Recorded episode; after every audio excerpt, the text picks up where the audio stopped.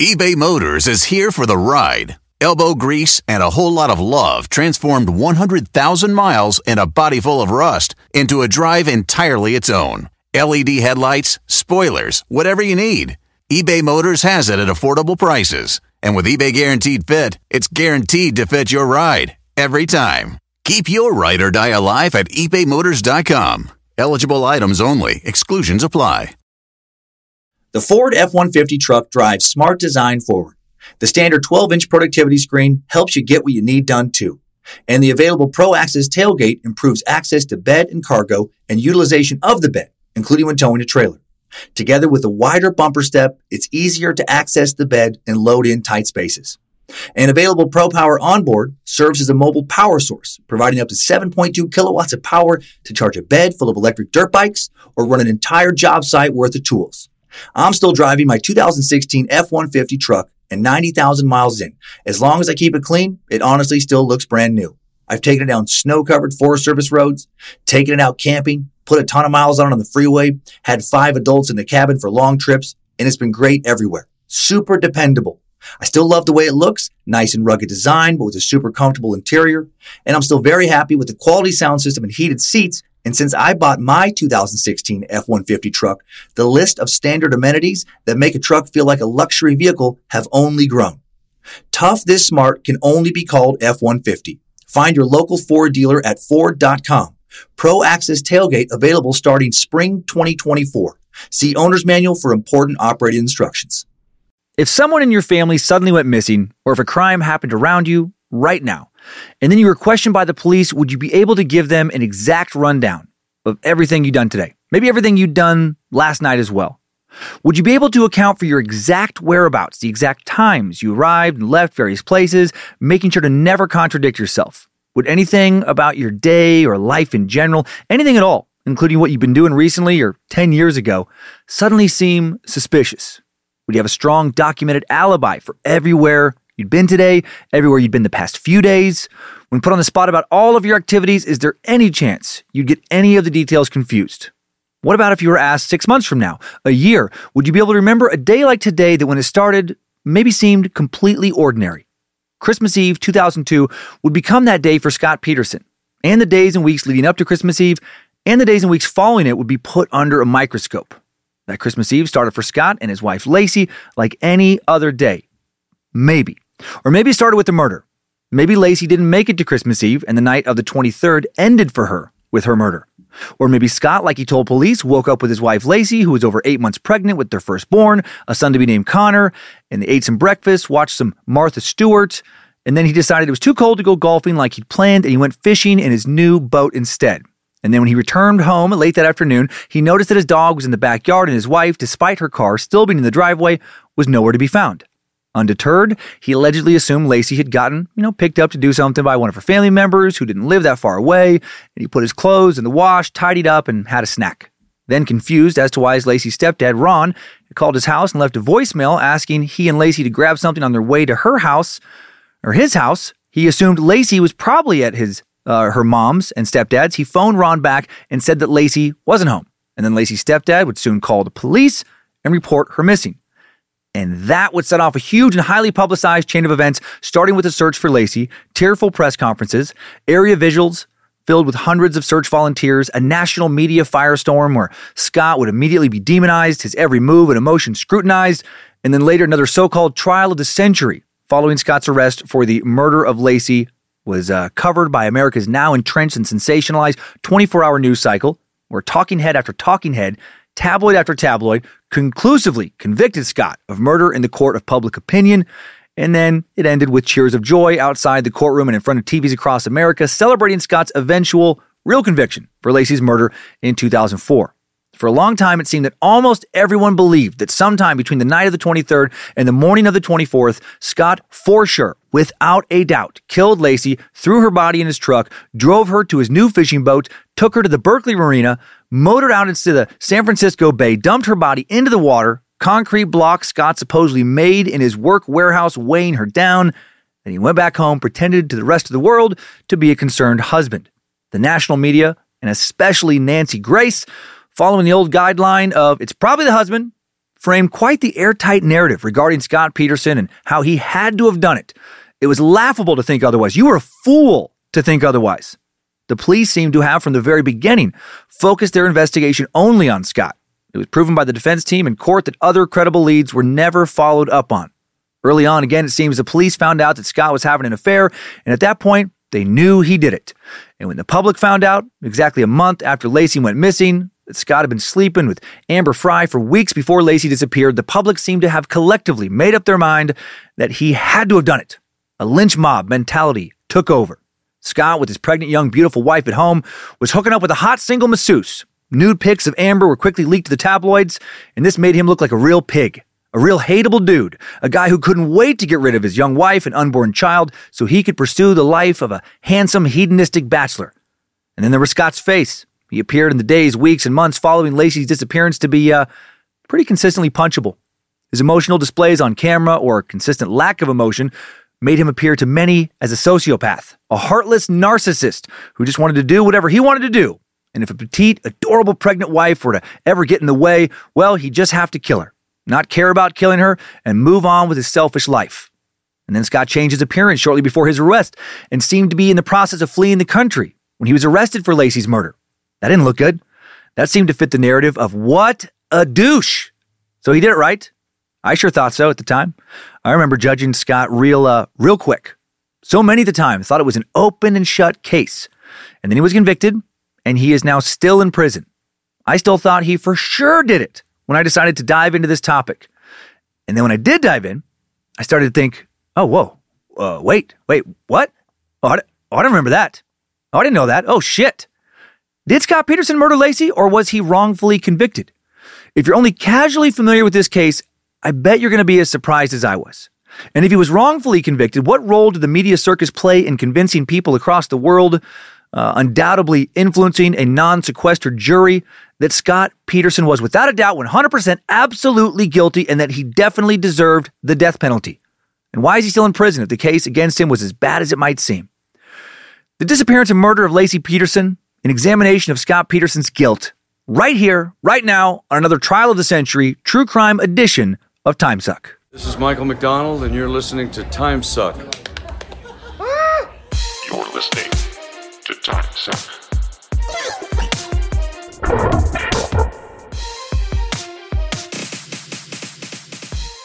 Happy Monday, Meat Sacks. Happy belated Martin Luther King Day as well. Uh, thanks for stopping by for this weekly gathering of the cult of the curious. I'm Dan Cummins, the suck master, bagpipe tuner, Lucifina's sunscreen applicator, uh, problematic juror. And you are listening to Time Suck.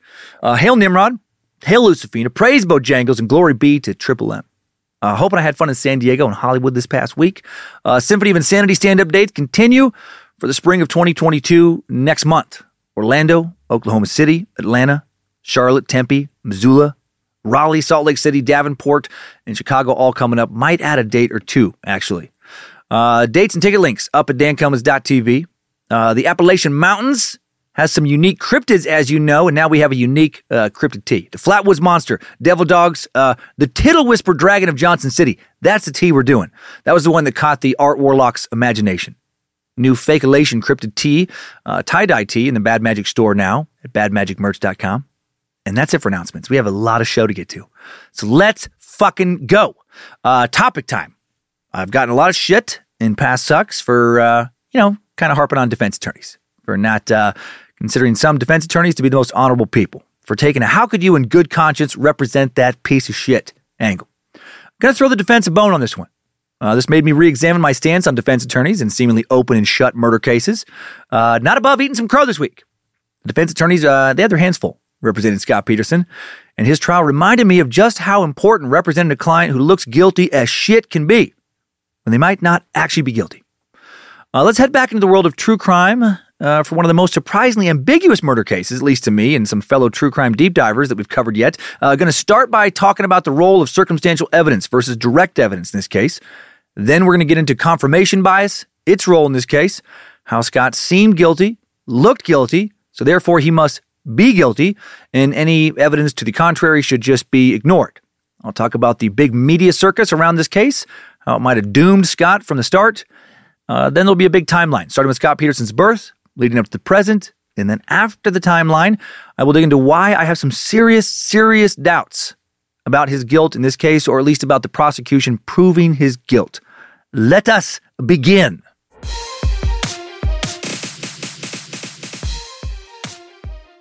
This one, this one got me this week. This one, uh, this one truly sucked me in more than uh, topics normally do. Uh, did you know that the police never found one single bit of hard forensic evidence linking Scott to the murder of his pregnant wife or the disposal of her body? Seriously, not a drop of blood, not a single eyewitness, not a murder weapon. Also, he made no admission of guilt to any friends, any family, uh, even to the woman he'd started sleeping with a few weeks before Laci disappeared. And she asked numerous times when she started working with detectives. Uh, a lot of other neighbors and family members asked when they started secretly working with detectives, trying to get something out of him, but nothing. The state's case against Scott Peterson was built entirely on circumstantial evidence. In fact, the Peterson case is often cited by legal experts and professors as a very rare example of a murder conviction secured with only circumstantial evidence. So, what is circumstantial evidence? According to Britannica, circumstantial evidence is the kind of evidence not drawn from direct observation. Basically, instead of a witness saying something like they saw a person fire a gun at someone else and saw the victim die, circumstantial evidence in this example will be the witness saying they heard a shot, arrived a couple of moments later to see the accused standing over the corpse with a murder weapon in their hand. That evidence is circumstantial because in the second scene, the accused might have been shooting at the escaped uh, or escaping killer, or they uh, might have merely been a bystander who picked up the weapon after the killer dropped it and ran away. Circumstantial evidence is much more ambiguous than direct evidence. And the circumstantial evidence that pointed to Scott Peterson's guilt wasn't uh, nearly as powerful, in my opinion, as the evidence in the example I just laid out. Uh, direct evidence is evidence that uh, directly links a person to a crime, right, without any need of inference. Here's several additional examples uh, of direct evidence security camera footage showing a person breaking into a store and stealing items, uh, an audio recording of a person admitting to committing the crime, ballistics tests showing a bullet was fired from a specific firearm belonging to a person, uh, eyewitness testimony that a person saw the defendant commit a crime, uh, the defendant's fingerprints on a murder uh, weapon or the weapon used to commit the murder, a computer record showing a person illegally using someone else's credit card. Uh, the defendant, uh, you know, uh, being witnessed dropping fresh fecal matter onto a victim's chest. Showbiz, uh, peanut butter. Uh, someone watching a person kill their mom and do very unnatural things uh, to her head, to her head, excuse me, in a, in a fit of rage. Mother, why do you make me so angry? Uh, a witness seeing a creepy looking Ukrainian fella masturbate his limp penis over the body of someone they just saw him murder. What this big deal? Uh, don't worry about those last three if you're new here. Uh, but the other ones, you know, obviously are real examples of direct evidence. Uh, here are some examples, for contrast, of circumstantial evidence. Eyewitness testimony, testimony uh, that a person was seen fleeing from the scene of a crime, not committing it, but fleeing. Uh, a person's fingerprints found at the scene of the crime alongside other people's fingerprints. Uh, an audio recording of the defendant stating his or her intent to commit a crime before the alleged crime actually occurs uh, harassing emails or text messages uh, a defendant sent to a person who was later assaulted, uh, a person's browser history showing how he or she searched for information about the tools used to commit the crime of which he or she is accused, uh, a person being a dad, which studies I've made up and then referenced have proven time and time again that uh, you know most dads are murderers and should be arrested, whether there's any direct evidence or not that they did uh, any particular crime. Again, ignore that last one if you're new. none of the circumstantial evidence examples I just you know laid out there were, uh, um, you know, excuse me, Scott Peterson, the, the circumstantial evidence against him was not as strong as any of the uh, real examples I just laid out. It's, it's pretty wild. In Scott Peterson's case, direct evidence could have been someone saying they saw Scott attack Laci, or investigators finding bloodstains matching Laci's blood type on any of his clothes or body, or someone seeing him either take her body to his boat or dump her body in the San Francisco Bay. Those are the kind of things that could have definitively pointed to Scott being guilty of murdering Laci. But for Scott, no direct evidence. Instead, prosecutors leaned only on a lot of circumstantial evidence, like the fact that uh, Scott was fishing alone the morning Laci disappeared, and thus couldn't prove exactly what he did out on the water that morning. And uh, that's where you know uh, her body would be found. Um, even though you know there were witnesses who did see him that day on the water, and their tes- testimony did go against the prosecution's case and did support Scott's story. Uh, the prosecution's equivalent of a smoking gun was uh, that Scott was having an affair behind his wife's back at the time she disappeared, and that he had lied to this woman about numerous things, and that he didn't seem sad enough about his wife and unborn child, uh, A, being missing, and then B, being dead. And then this was all combined with the fact that, uh, you know, again, where he went fishing is where her body uh, would be found. The body of his unborn uh, son, Connor, would be found. But there's a lot of problems, big problems with this, as we'll see today. And, and that's pretty much it. That was basically the entire case against Scott. He was cheating on his pregnant wife. He didn't seem sad enough about her death. He went fishing in the San Francisco Bay the morning she disappeared, which is where her remains would later be found, although not in the same part of the bay. Pretty big body of water. Typically, in a murder case, unless you have eyewitnesses or even better, uh, security camera footage of someone killing the victim, for example, uh, the victim's DNA on the murder suspect, uh, and or you know uh, the murder suspect's DNA on the victim, the big three investigators look for to nail a suspect to a crime are murder weapon, body, and motive. The investigators and the public following the case struggled to pin Scott to the crime based on these three criminal aspects. No murder weapon ever found that could be definitively proven uh, as having been used to kill Laci. Uh, by the time Laci and Connor's bodies were found, uh, too degraded for medical examiners or examiners to determine any exact cause of death. And as far as a motive goes, prosecutors would say that Scott didn't want to be with Laci anymore and was facing money troubles, uh, which a divorce and child support, you know, uh, payment uh, certainly wouldn't help. But they didn't seem to be facing any unusual money troubles for a couple in their, you know, in their twenties. You just turned thirty, uh, expecting their first child. And even if they had, why turn to murder in that scenario? To me, that's not a real, real strong motive. Was Scott that kind of person? A lot of couples have money problems. A lot of people have affairs. Very few spouses ever turn to murder to solve these problems. In 2021, Fidelity Investments did their seventh couples and money study, uh, analyzing retirement and financial expectations, communication, and preparedness amongst 1,713 couples ages 25 years and older in a married or long term committed relationship, and 44% of respondents said that they argue about money with their spouse. One in five said that money was their biggest relationship challenge. Just one study I know, but many others echo its findings. Looking at numerous studies online, I can confidently say that sex and money, top two sources for romantic relationship problems. And speaking of sex, uh, you know, what about infidelity? On a recent study of 1,700 adults in long term relationships conducted by Relish, a relationship coaching company. Uh, 16% experienced physical infidelity. Uh, other studies I found seem to consistently fall in the 15 to 30% range. Cheating is very common, no surprises there. Murder, though, not very common. The odds of being murdered in America in any given year, according to CDC stats, 1 in 18,929. Uh, you know, higher than I thought, but still really low compared to, say, heart disease, which is 1 in 517. And the odds if you don't live in a particularly violent neighborhood are obviously going to be, you know, lower than 1 in 18,929. Uh, murders account for less than 1% of all U.S. deaths. But most solved murders are committed by someone the victim knew as opposed to a stranger. And if you're a woman, it's more likely that a lover or former lover killed you than anyone else. The CDC analyzed the murders of women in 18 states from 2003 to 2014, finding a total of just over 10,000 deaths of those, 55% were intimate partner violence related, meaning they occurred at the hands of a former or current partner or the partner's family or friends. Women are most likely to be killed by, you know, a romantic partner, former romantic partner, somebody who knows one of these, uh, you know, uh, romantic partners, and they are to be killed by a complete stranger.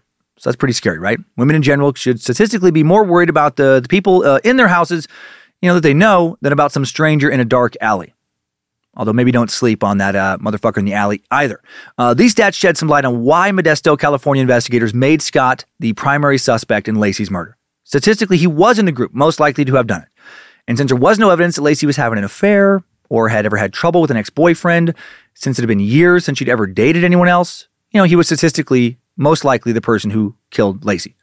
Uh, combine these stats with a guy who had just begun to have an affair a few weeks earlier with a guy who went on a fishing trip on Christmas Eve in the same body of water where his wife and unborn child's remains would be found later. And yeah, I get it. Doesn't look good. Strong suspect, as he should have been. Then combine all that with Scott not having the emotional reaction most people seem to expect from someone whose pregnant wife is missing, and he looks really fucking guilty. Uh, when I talked to Lindsay about all this, she joked about how I better make sure that nothing ever happens to her because of how I look. And I know how I look. You know, a while back on a uh, father daughter date, Monroe and I sometimes go on. Uh, she made some joke about how if I wasn't her dad, uh, she didn't know me, uh, she'd think I was a scary dude. Said I look like a scary dude. Uh, you know, not the first time I've heard that. I've had friends, you know, women and men joke about how they would not like to see me in a dark alley. and I'm a good sport. Yeah, I know it's true. Also, I know in the court of public opinion, if I got accused of something like Scott, oh my God, I'd be fucked. If something happened to Lindsay, the Nancy Grace types of the world, uh, you know, could and probably would have a fucking field day with me. My natural resting, you know, kind of face is to look irritated, dead in the eyes. It doesn't mean I feel that way. It is how I look. Uh, if I focus extra hard to listen to someone, you know, I just look kind of angry. Uh, all the shit I've said on the podcast over the years, so much can be taken out of context. So many stand up bits about death and murder. Holy shit. Uh, I don't like my chances in a jury trial if I don't have an airtight alibi. Uh, I listened to some recorded phone conversation between Scott in jail and his mom, and they talk about his uh, his kind of emotional, you know, uh, state, his his stoic reactions during the trial. And his mom was not surprised at all. You know, it's who he was, who he had always been, as we'll learn in the timeline. She talked about how he comes from a long line of people who are stoic. His public emotional reactions in the wake of his wife's disappearance did not seem abnormal to those who raised him. He just, you know, didn't wear his emotions on his sleeve, still doesn't, and he was crucified for it. Jurors said Scott stayed emotionless the whole trial, and this was huge for them. For sure made them feel like he was guilty. One juror did say that was the, the biggest thing for them. That was, you know, the, the biggest deciding factor. He just didn't seem sad enough. You know, he just, he just uh, wasn't showing emotion. Well, maybe he just wasn't someone who uh, cries in public. I get it. I come from a long line of Stoics on my mom's side. Literally never saw my grandpa cry. Not one time ever. Spent a lot of time around him for, you know, 40 years. Saw my grandma cry one time. Her eyes barely, and it wasn't at his funeral. Her eyes barely watered up at his funeral, and she was laughing the day after he died. And I'm pretty sure she didn't kill him. Uh, she loved the hell out of him. If Papa Ward had ever been put on trial for murder, even the murder of his wife and child, uh, I don't think he would have shed a tear. I truly don't.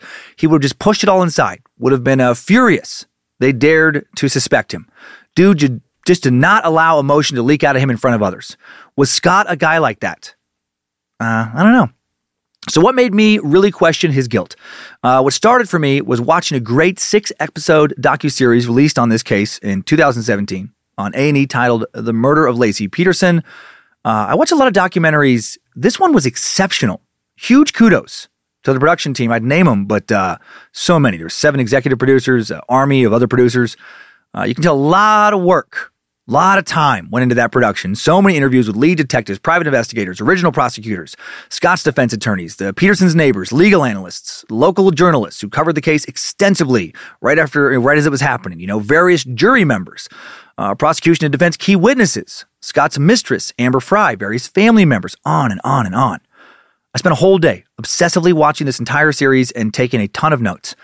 Uh, we use a lot of other sources on this, as we always do. Some books, ton of articles, but you know, thank God for online archives. But god dang, uh, this is one of the best done criminal docs I have ever seen, and I had no idea it existed until this week's research.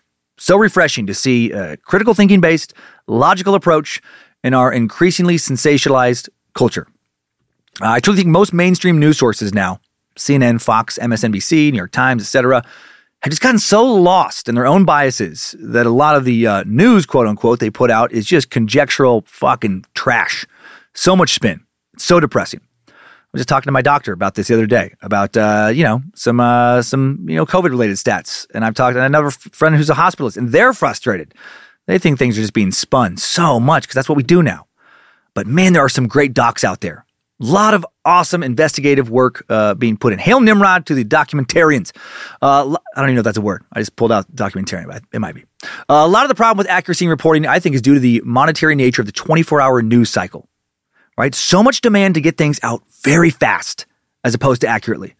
You know, back when you had just three networks reporting the news, you know, a few hours a day, much of it being repeated throughout the day, less competition. You know, you could get a good team of likable, trustworthy, seemingly trustworthy anchors, put together some solid, willing to march into the thick of things field reporters, uh, have a good team of investigative journalists and producers getting the stories right, and you're golden. Solid news. Now, and back when the story broke, such a different world. So much more competition. You know, takes uh, too long to get things right. And by the time you uh, throw out your thoughts, the public, the audience, uh, you know, they've moved on to the next story if you take too much time. You know, you have to you have to milk a story in a different way to fill more airtime. You need more uh, than just the facts. So much speculation. A lot of time for opinion. Opinions, uh, you know, from the positions that used to just represent uh, the or present the stories. For years, Tom Brokaw, Dan Rather, Peter Jennings, these types. you know, prime time anchor types, they didn't share many opinions. Uh, didn't definitely didn't share opinions at nauseum with you. They just uh, slip in a few thoughts, maybe a raised eyebrow here and there, but for the most part, they shared the facts that were shared with them. But then the market changed, and what was good for investigative journalism was not necessarily good for ratings and ad income. So much pressure now to have a strong opinion on the information being provided, you know, to an increasingly celebrity and true crime obsessed culture. Don't have a strong opinion, and even if you're right, you might really suffer in the ratings, and then you're out. Probably replaced by someone like Nancy Grace. Nancy was never popular, in my opinion, because she was accurate. She was popular because she was angry. She took a fast position on a topic like Scott Peterson, and she just fucking railed on it and never backed down from it. She and other news personalities popular at the time, like Geraldo Rivera, Larry King, roasted Scott from the very beginning. Perception of Scott heavily tainted by media coverage. And I should mention that as unbiased as we try to be here on Timesuck, is any news really delivered in a completely unbiased way? No. It seems to be human nature to want to frame a narrative. It's how our brains work. I fight my urge to do it all the time here. Good old confirmation bias. And this uh, confirmation bias, I, I feel like really fucked Scott uh, messed up this trial. We've talked about this uh, proven psychological phenomenon here before several times. Now, generally, when examining uh, examining cults and why people stay in them, or in regards to uh, conspiracies, why people tend to continue to believe in them, even when presented with you know powerful, overwhelming evidence to the contrary, uh, disproving what they believe in.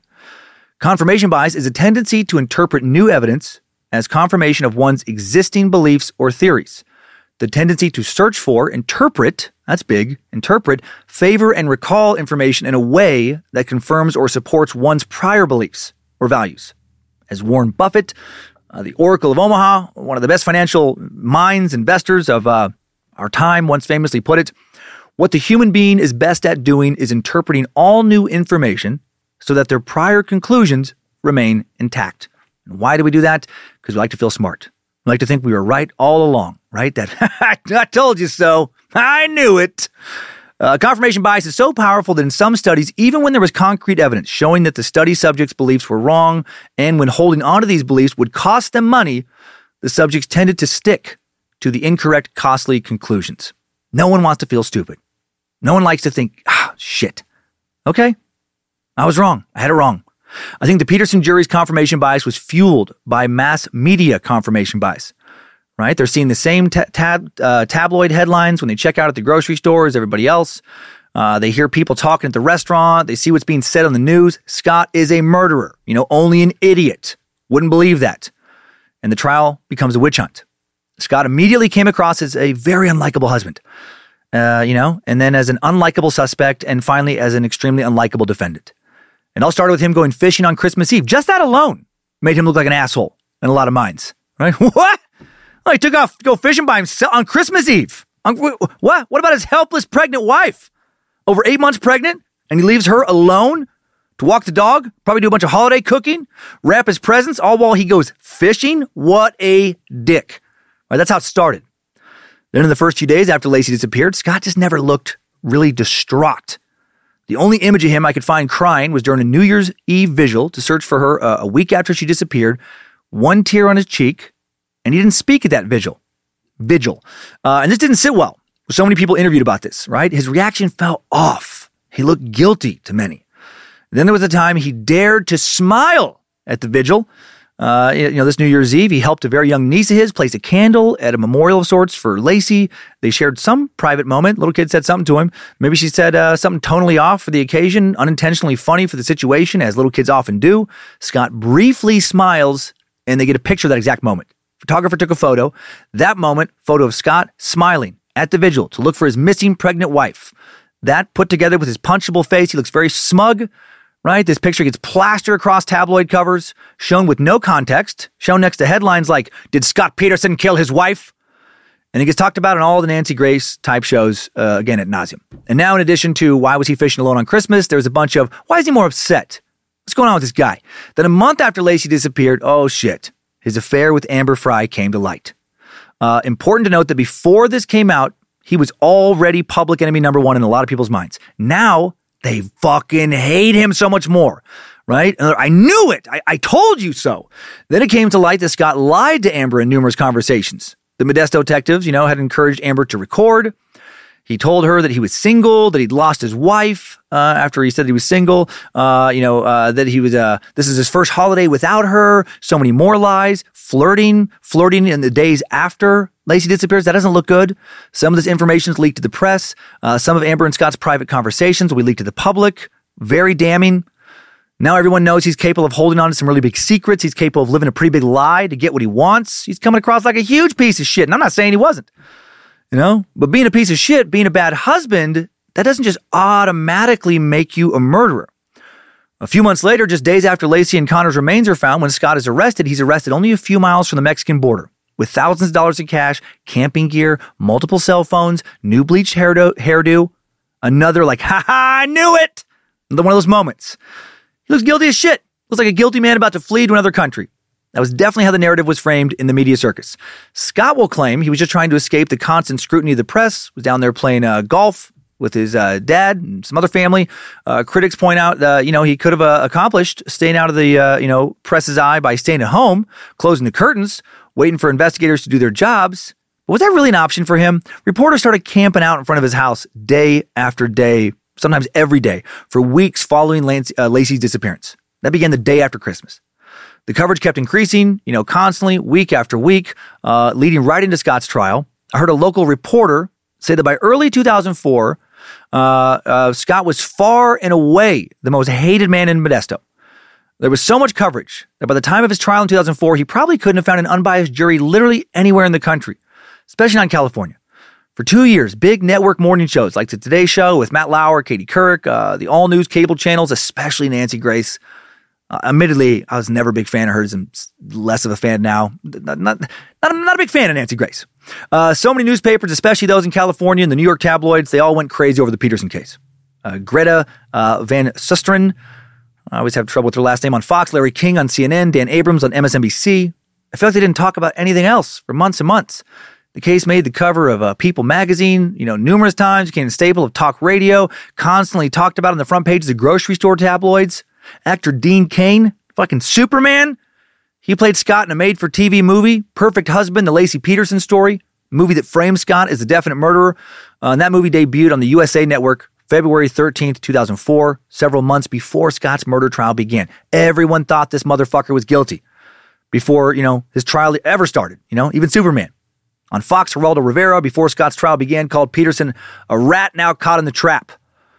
Nancy Grace was saying all kinds of shit to make Scott look worse than he already looked. She told CNN's Larry King during the trial that Peterson tied his wife's feet to a concrete block, tossed her in the San Francisco Bay.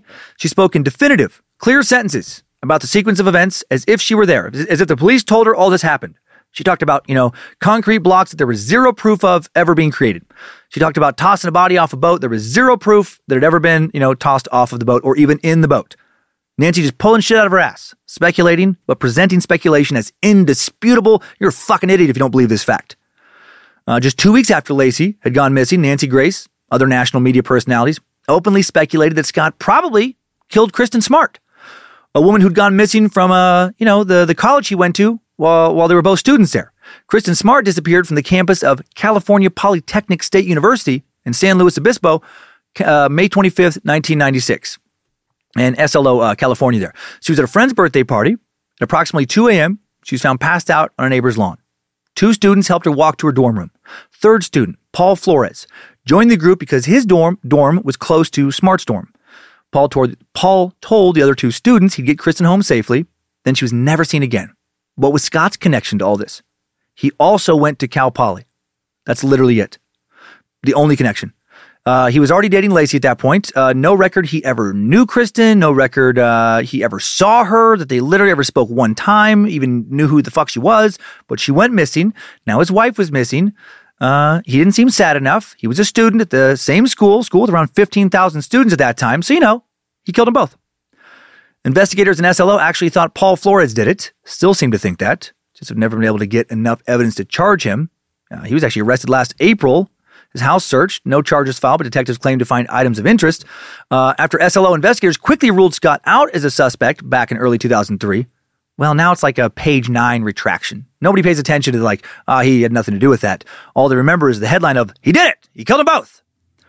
Tabloids throw Scott's face on their uh, covers, you know, uh, before this retraction came with uh, Laci's photo, Kristen's photo. They, they, they, there were some uh, uh, uh, covers with the photo of other random missing area women that he was, you know, never around, probably had alibis for. And just, you know, headlines like, Did Laci Peterson's husband kill before? Is he a serial killer? Long before he was ever charged, the American sensationalist news machinery was preparing for Scott Peterson's upcoming trial to be another very profitable trial of the century the likes of which we know uh, we'd see later with Casey Anthony, Jodi Arias. That shit was big business back then. Before reality TV flooded the market, before there were so many podcasts like this one pumping out true crime tales, the gears of, you know, crimes and trials as reality TV machinery were well greased by the time this, uh, you know, crime and trial occurred. Followed several notable trials that revolutionized the news commentary industry.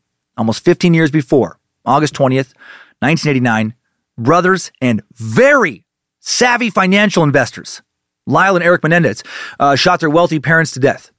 That was an interesting case to look into uh, here for sure. Uh, over several years, three trials, countless hours of media footage, the brothers were found guilty.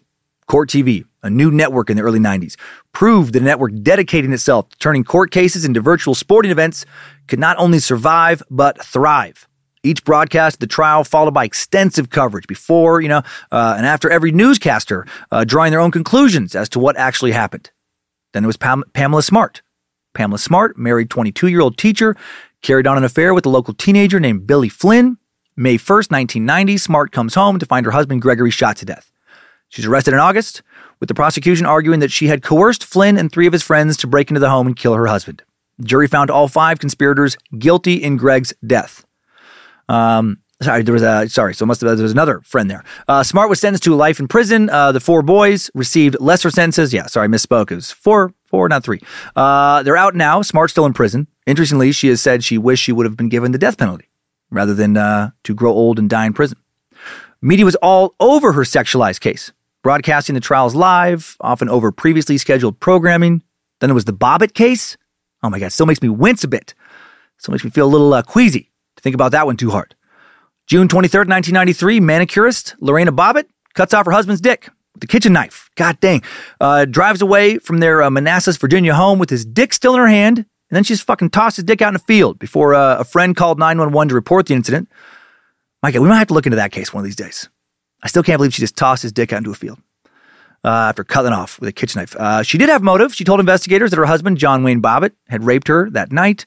Police had incredibly located the missing dick, brought her to an area hospital, where John Wayne Bobbitt underwent a more incredible and successful procedure to reattach it.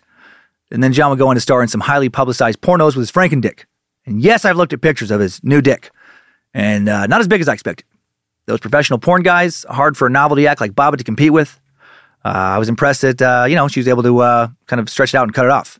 Both Bobbitts arrested during the spectacular trial that followed, broadcast in its entirety by Court TV. A history of physical and emotional abuse emerges. John Wayne Bobbitt is acquitted of sexual assault. Uh, Lorena Bobbitt, she is found not guilty of malicious wounding. Hell yeah, there's a malicious wounding by reason of insanity stemming from abuse. Uh, then there was, of course, the O.J. Simpson trial, you know, former suck subject. By the time O.J. was put on trial for the murders of Nicole Brown Simpson and Ronald Goldman, January 24th, 1995, uh, cable news firmly entrenched in American culture. It become big, big business. CNN had been around for 15 years. Court TV been around for several years. Fox News, MSNBC, just about to launch. The 24 hour news cycle made such a spectacle of the OJ trial, broadcasting every detail for an obsessed country that couldn't get enough. Very real specifics of the case treated like plot points from a TV show. The white Bronco, the leather glove, Kato Kaelin, the DNA evidence. As Mark Crispin Miller, professor of media culture and communications at NYU, told the Washington Post, the Simpson trial served as a harbinger of an entirely different media landscape, an event that preoccupies everyone's or everyone full time for months on end. From the white Bronco chase to Simpson's shocking acquittal on October 3rd, 1995, countries watching the future of media play out before their eyes. Not only were these trials broadcast in new and much more immediate ways, but the vast majority of them had, you know, uh, to do with interpersonal romantic relationships. In many of these cases, OJ, Pamela Smart, the perpetrator, someone who is married or romantically linked with their victim, and a common language among viewers began to develop to talk about the perpetrator's behavior. Did they seem remorseful enough? What signs about their courtroom behavior indicated their guilt? It was so fun to be given so many voyeuristic details into these people's lives, so much to gossip about. so gossip everyone did. All the things we say now about whether or not someone looks guilty or if they're grieving in the right way, how much of our fixation on all that has been directly influenced by all the coverage those trials received? I grew up with all that shit. I grew up watching a lot of it. Would I have ever wanted to uh, host a podcast largely focused on true crime details if I uh, hadn't? Would you want to listen to these details if uh, you hadn't been influenced by this in some direct or indirect way? I don't know. I do know that back in the 90s and early 2000s, a lot of true crime focus was on the romantic relationships of the victims and the perpetrators. And news broadcasters and commentators dissected those relationships at length in order to figure out what really happened. All while racking up millions and millions of viewer ratings and you know all that all that all that money. Uh, this was this was uh, the environment in which the Scott Peterson trial would take place. Uh, now that the stage has been set, let's dig into today's timeline. Look at this crazy case. Uh, then afterwards, I'll present some alternate possibilities regarding what may have happened to Laci uh, that had nothing to do with Scott. But first, uh, a word from today's sponsors. Today's Time Suck is brought to you by Dad Watch, a 501c nonprofit dedicated to solving dad related crimes. Dad Watch stands for Dads Are Disappearing Where All the Corpses Hide. Hi, I'm Dan Cummins, uh, a different Dan Cummins, the Dad Watch founder, not the stupid, overly opinionated podcast host. I wanted to remind you that Laci Peterson was far from the only person in America to go missing in 2002. Did you know that roughly 50,000 people go missing in the U.S.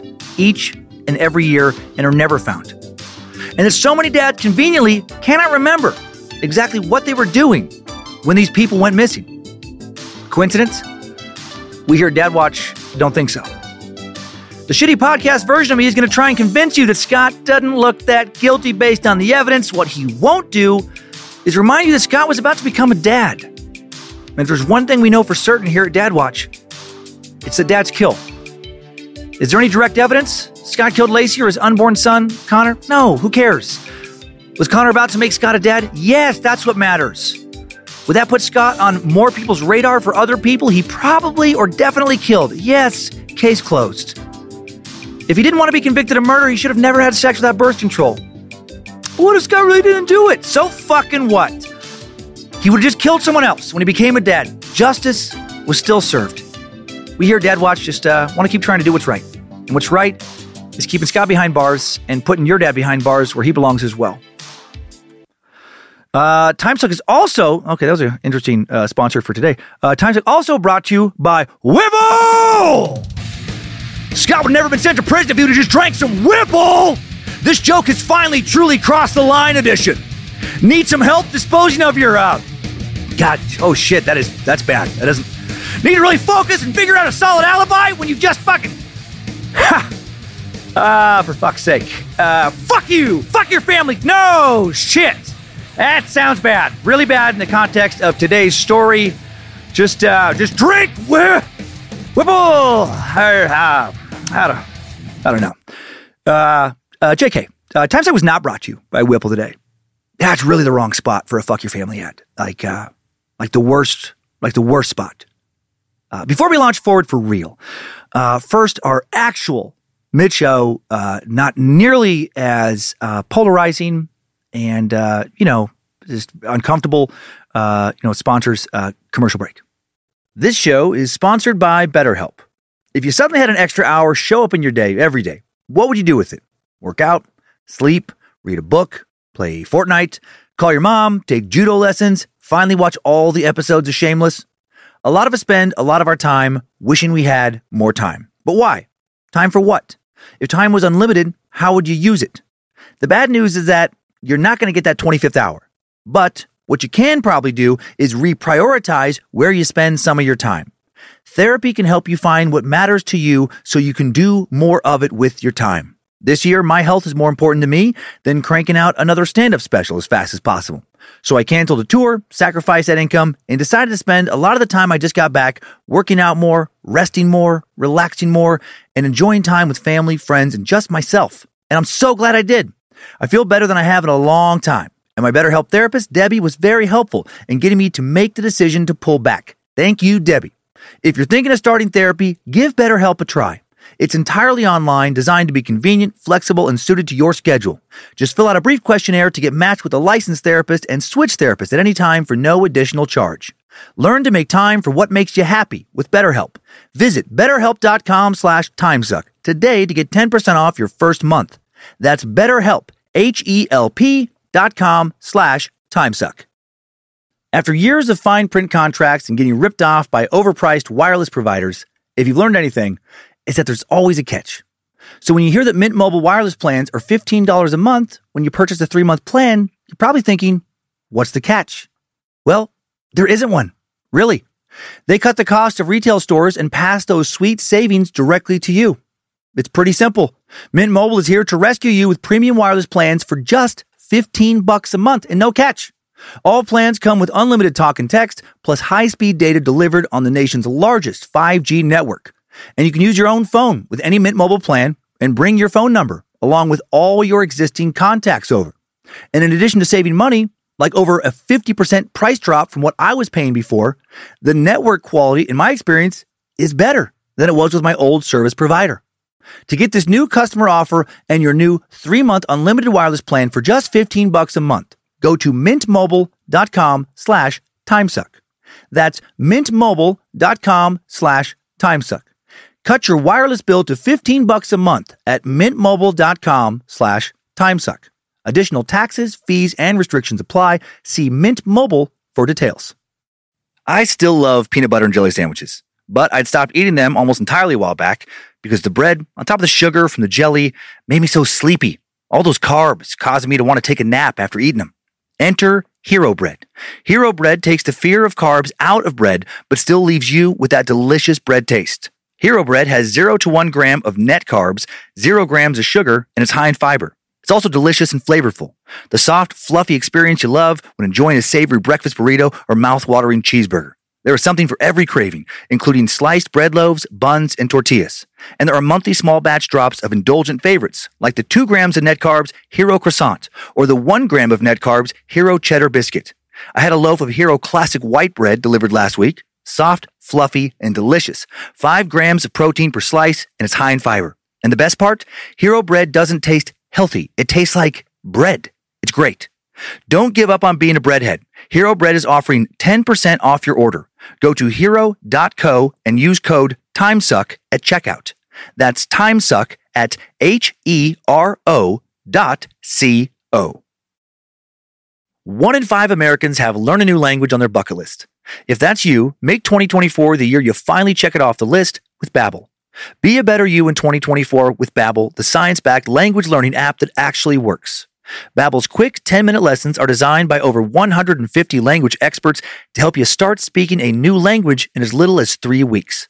Babbel's designed by real people for real conversations. Babbel has over 10 million subscriptions sold. Plus all of Babbel's 14 language courses are backed by their 20-day money-back guarantee. I've been working on my restaurant skills lately. ¿Cuál es el pescado del día? Excelente. Mi encanto pargo rojo frito. Y me gustaría un poco de huevo de naranja fresco. You may not know what I said, but my waiter in Mexico will, thanks to Babbel. Here's a special limited time deal for listeners. Right now, get 55% off your Babbel subscription, but only for our listeners at babbel.com slash timesuck. Get 55% off at babbel.com slash timesuck. Spelled B-A-B-B-E-L dot com slash timesuck. Rules and restrictions may apply. Thanks again for supporting this show, allowing us to have these sponsors. And now we're back in today's shit show. Uh, to quote one of the greatest minds of our time, Super Mario, here we go! Strap on those boots, soldier. We're marching down a time suck timeline. August 24th, 1972. Scott Peterson is born at Sharp Coronado Hospital in San Diego, California, to Lee Arthur Peterson, who worked for a, trucking company when he was born, and Jacqueline Jackie Helen Latham, who owned a boutique in La Jolla called The Put On. Uh, sadly, the murder of her daughter in law, Laci, not the only family homicide Jackie uh, dealt with in her life. Her dad also was murdered. December 21st, 1945, Jackie Peterson's father, 36 year old John Latham, was killed outside his tire shop and salvage yard on San Diego's Point Loma Boulevard. At the time of his death, she was just two and a half years old, the third of four children. According to articles published at the time in the San Diego Union, Latham was attacked as he left his shop after 9 p.m. His skull smashed in by someone wielding a rusty pipe. Former employee whom Latham had recently fired, 26 year old Robert Sewell, later convicted of the crime, sentenced to life in prison. Then more tragedy followed. Uh, Jackie Peterson's widowed mom had trouble caring for her kids. When Jackie was five, she was sent to a Catholic home for children she described as an orphanage. Her mom came to visit her there, and, uh, you know, when she could, but then died when she was 18. She never got to go, uh, you know, have a, uh, a childhood with her with her family the same way again. Jackie's teen years sounded as if they were pretty rough. She never went into great detail about them before dying of cancer in 2013 at the age of 70, because she was afraid her story would be twisted by the press after what she'd watched them do to her son's story.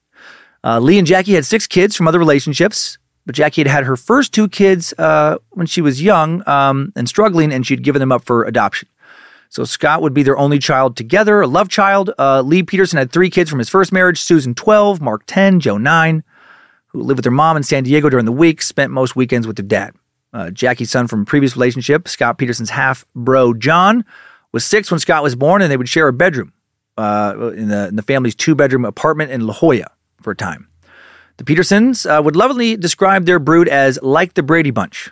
Almost all these details regarding Scott's childhood and his parents' background, backgrounds, by the way, come from one interview uh, that Jackie and Lee gave to Kelly St. John, a San Francisco Chronicle reporter in early 2004 before Scott's trial. Thank you, Kelly. After the trial got going, the press were so vicious in general towards Scott and sometimes also towards his family, so much hatred towards uh, Scott that the Petersons uh, really bottled up and kept quiet.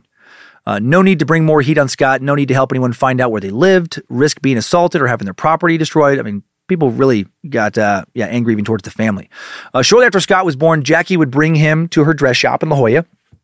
I'd lay in a crib while she sewed halter tops, helped customers, uh, that sort of thing. The family and her customers loved having the baby around. Soon became a family joke that Scott's feet barely ever touched the ground. Uh, he didn't walk before he was one, she would say, because someone was always carrying him. Jackie worked hard to give Scott the childhood she had never had. Uh, she became his Cub Scout leader, supported his golf ambitions as he got older. Uh, Scott said, uh, you know, to have enjoyed a close, he was said to have had enjoyed a close relationship with both his parents as he grew up. His mom, who always thought he was uh, innocent, would visit him in prison until she died, and his dad, who, uh, you know, still thinks he's innocent, visits him regularly still. In 1976, when Scott Peterson was about four, his family bought a home in Scripps Ranch, friendly suburb uh, ringed by eucalyptus trees in northeast San Diego. It was around that time that his father started a shipping and packing business, and he would bring Scott along as he made rounds, picking up packages for delivery. Lee, believing that if his children learned to do the things he liked, they would end up spending a lot more time together, taught his kids to golf, to fish, and to hunt pheasant. And Scott would continue with uh, fishing and golfing. A family photo shows Scott as a blonde toddler holding up a fish he caught in San Diego's Miramar Reservoir, grinning in a room of blue shag carpet, holding a golf club and a ball. By the time he was five, Scott was tagging along when the family went to the driving range. Lee uh, sawed off the top of a handle of a wooden driver so it'd be short enough for little Scott to swing. Started to carry it around with him at home, too. Uh, 1979, when Scott was seven, his parents started bringing him along on family golf outings at the Stardust Country Club in San Diego. The family always uh, brought Scott's fishing pole along, too. Uh, when he got bored, he'd wander out to fish the San Diego River, which runs through the course.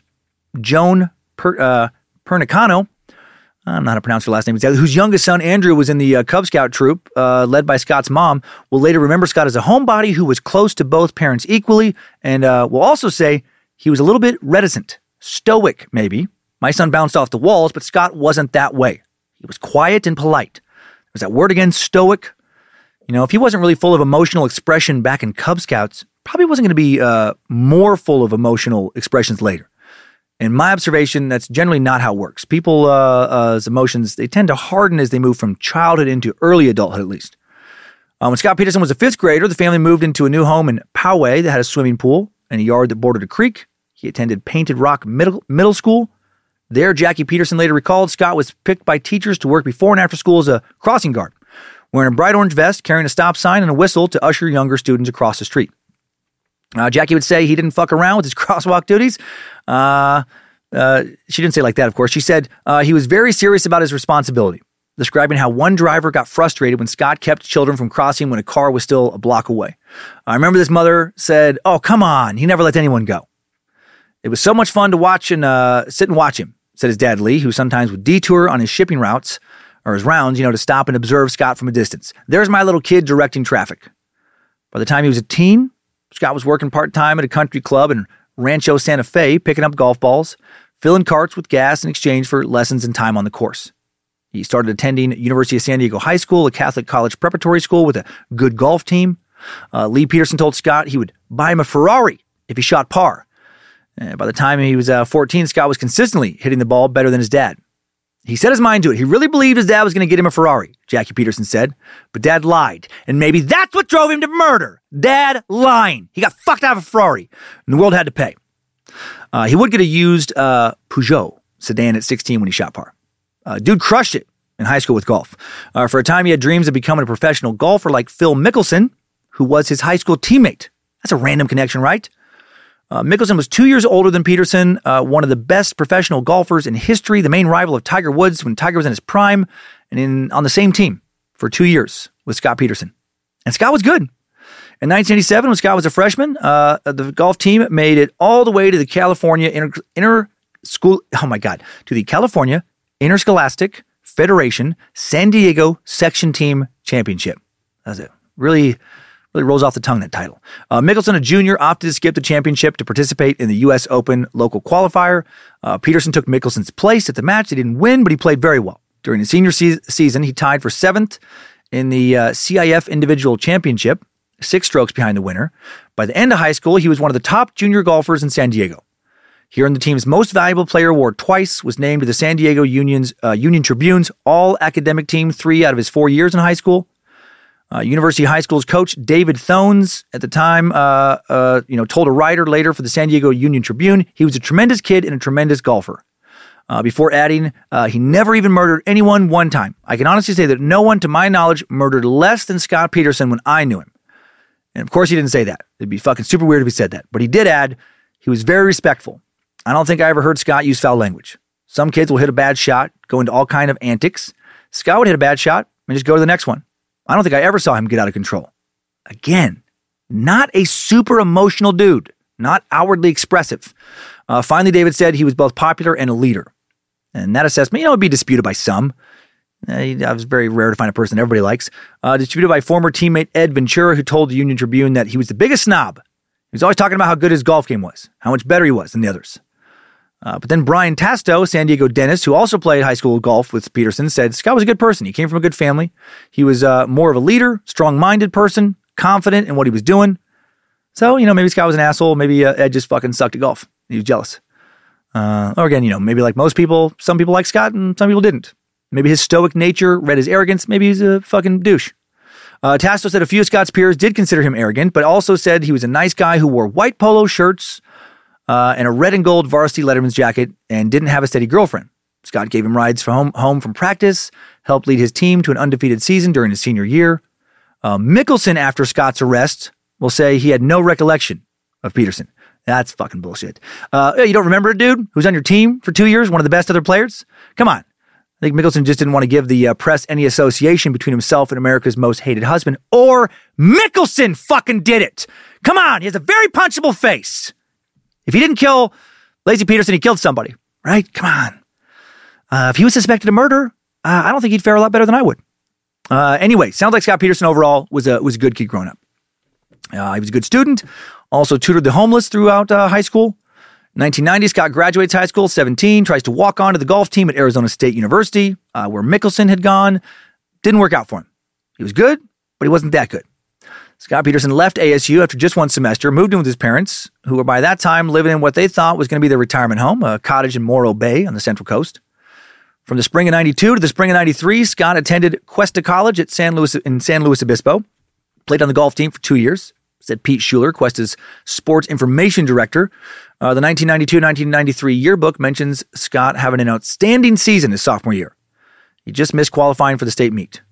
That year, Jackie Peterson said her 20 uh, year old son abruptly announced he was going to move out of the house and support himself, telling them, I've had the greatest parents, you don't owe me anything. I said, Give it a go. I used to tell him old war stories about how I left home at 17 and joined the Navy, Lee Peterson said. That's the way we were brought up. You take responsibility for yourself, Scott's sister Susan will later say. That was Scott's mentality. He could have taken the free ride, but he didn't. Scott moved into an apartment his dad would later compare to Animal House, bachelor pad he shared with some friends from the golf team. Uh, the garage had a flat roof that the roommates would cover with green artificial grass, and then they'd stand up there and drive golf balls into a nearby cow pasture. Sounds pretty fucking fun, actually. Uh, Scott also juggled three jobs at that time one as a waiter, two at local golf courses. In the spring of 94, Scott uh, transferred to Cal Poly in San Luis Obispo. Originally, he planned to major in international business, then changed his major to agricultural business. He would tell his dad, instead of driving a Beamer and drinking martinis, I'll be driving a pickup and drinking beers. Professors who taught Scott uh, would describe him as a model student. He seemed more mature than most. He was pleasant to deal with, recalled Jim Ahern, Cal Poly agribusiness professor. I wouldn't mind having a class full of Scott Petersons. That uh, that could be that could be taken out of context and sound very weird for this guy now. like, like we said that right after he got convicted. Yeah, fucking, I love it for all my students. You know, it's the same. Uh, Peterson was working as a waiter in the Pacific Cafe in SLO when a young woman who came in for a meal caught his attention one day. Laci Rocha, fellow Cal Poly student, majoring in ornamental horticulture. Family member said Scott was promptly smitten with the petite, outspoken brunette.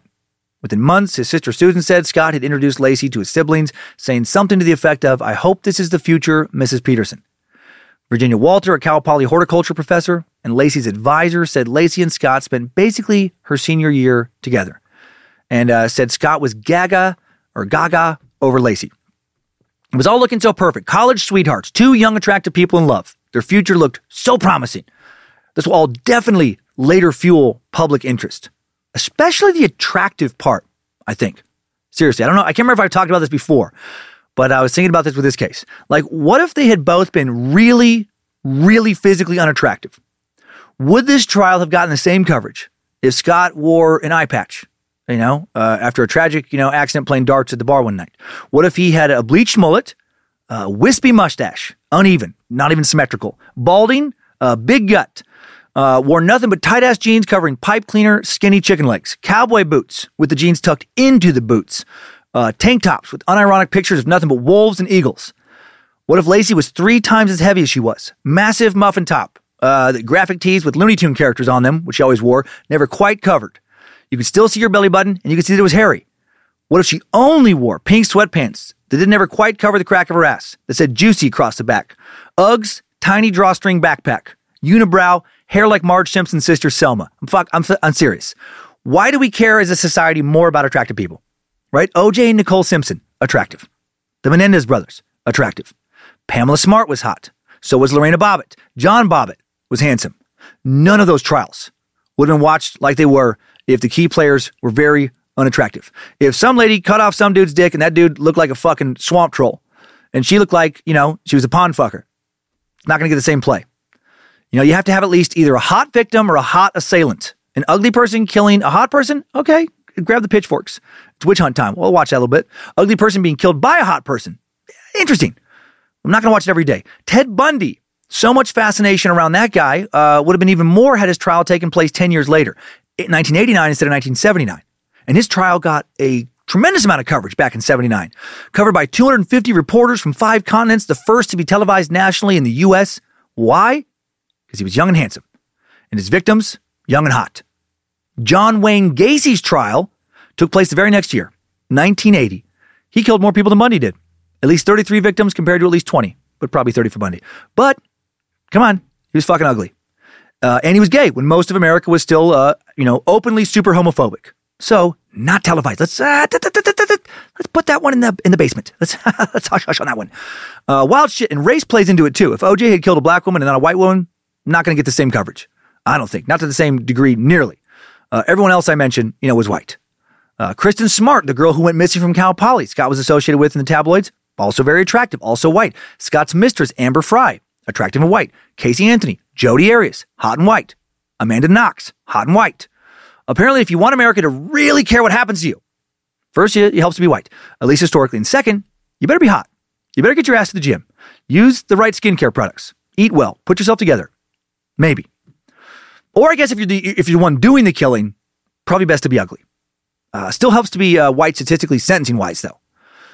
Uh, so Scott would have been better off uh, if he was an ugly guy married to an ugly girl, which is uh, weird for me to think about. Okay, now that I've uh, done my attractiveness rant, now that we've met Laci, let's back up and get to know her a little better. But real quick before we do though, on Scott, important to note Zero history of violence in Scott's childhood. Uh, the police, media, they looked so hard to find something, could not, nothing. No rumors of cruelty towards animals, no bullying, no women coming forward to talk about what a creep he was, no fires he's setting, not even accusations of bedwetting, which we know now uh, do not actually point to someone being a, a serial killer, uh, no frontal lobe injury, that could have messed up his morality and decision making wiring or some shit? Fucking nothing. Nancy Grace would have told the world if anything had been found. Okay, now let's look into Laci's childhood. Laci Denise Rocha, born May 4th, 1979, to Sharon and Dennis Robert Rocha, who'd met in high school. Not a ton of info about her childhood seems to have been written, but enough to paint, you know, her picture for today's tale. Well enough, I think. Uh, her parents owned a dairy farm west of uh, Escalon, California. Sharon named Laci after a pretty girl she'd met in high school. The couple already had a boy, Laci's older brother, Brent, uh, who'd been born four years prior, 1971. Uh, Laci worked on the farm from a young age, also enjoyed gardening with her mom. Sharon and Dennis divorced before Laci turned two, and Sharon and the children then moved uh, to Modesto, where Scott and Laci would live, though the children visited the dairy farm and saw their dad on weekends. Uh, Escalon, just north of Modesto, only a few miles separate these two towns. Uh, about 7,500 people live in Escalon, and uh, it's been a town of some form since around 1900, although not incorporated until 1957. Uh, Modesto, quite a bit bigger, around 220,000, about a half million in the metro area. Founded as a railroad stop in 1870. Laci's mom, Sharon, eventually remarried uh, Ron Grantski in Modesto. Hmm. Dad and, uh, well, least stepdad, and uh, Polish. So that's uh, concerning. He was the man who would help raise Laci and Brent. I can't believe he was never, uh, you know, looked into because, uh, you know, he's, he's, he's Polish. Uh, I keep thinking about him, this poor guy, actually, uh, breaking down at a press conference to encourage people to keep looking for her. Uh, Laci's poor family. Even if Scott didn't kill her, fuck, they suffered a lot. Uh, their grief put on display for the world to see. Uh, according to Ron's obituary, uh, he died in 2018 at the age of 71. He'd served in the Navy, received a Purple Heart for a tour of duty on the USS Liberty. An avid fisherman, loved going to the horse races. Uh, Laci growing up, an outgoing, popular kid, a cheerleader in both junior high and high school. Split time between, you know, mom and dad's houses. Uh, seemed to be close to both parents, although probably closer to mom and stepdad. Uh, it seemed uh, after graduating from Thomas Downey High School, Laci will attend Cal Poly, where she'll major in ornamental horticulture, horticulture as I said.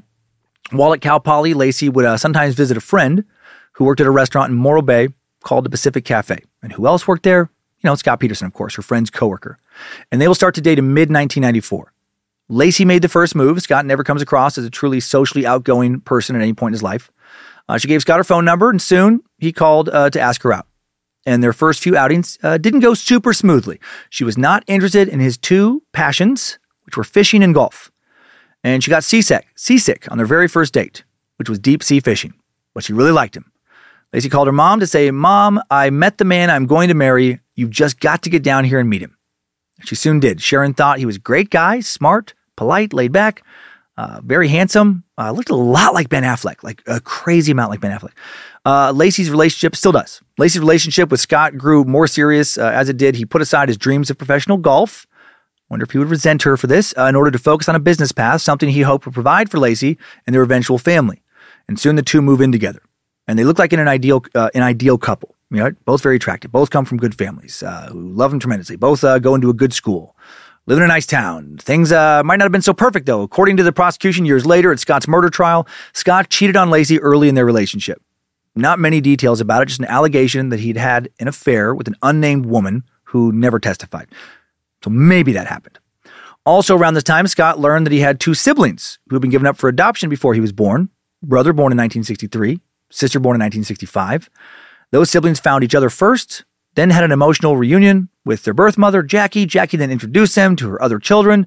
Unfazed, Scott quickly became close friends with his new sister, Anne, and Laci and Scott attended her wedding wearing matching black and orange outfits.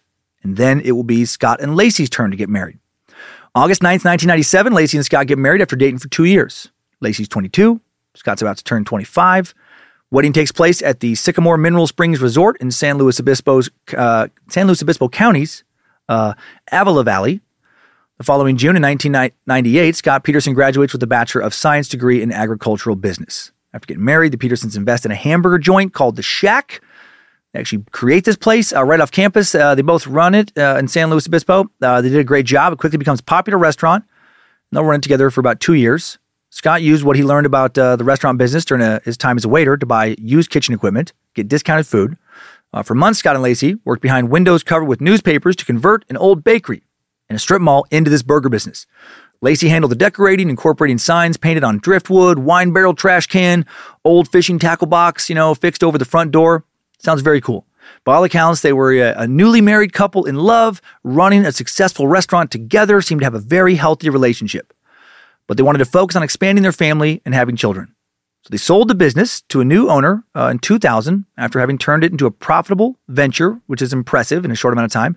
They relocated to Laci's hometown of Modesto, just over 200 miles north of San Luis Obispo. In October of 2000, the couple purchased a three-bedroom, two-bath bungalow for 177,000 on 523 Covina Avenue in an upscale neighborhood near East La Loma Park.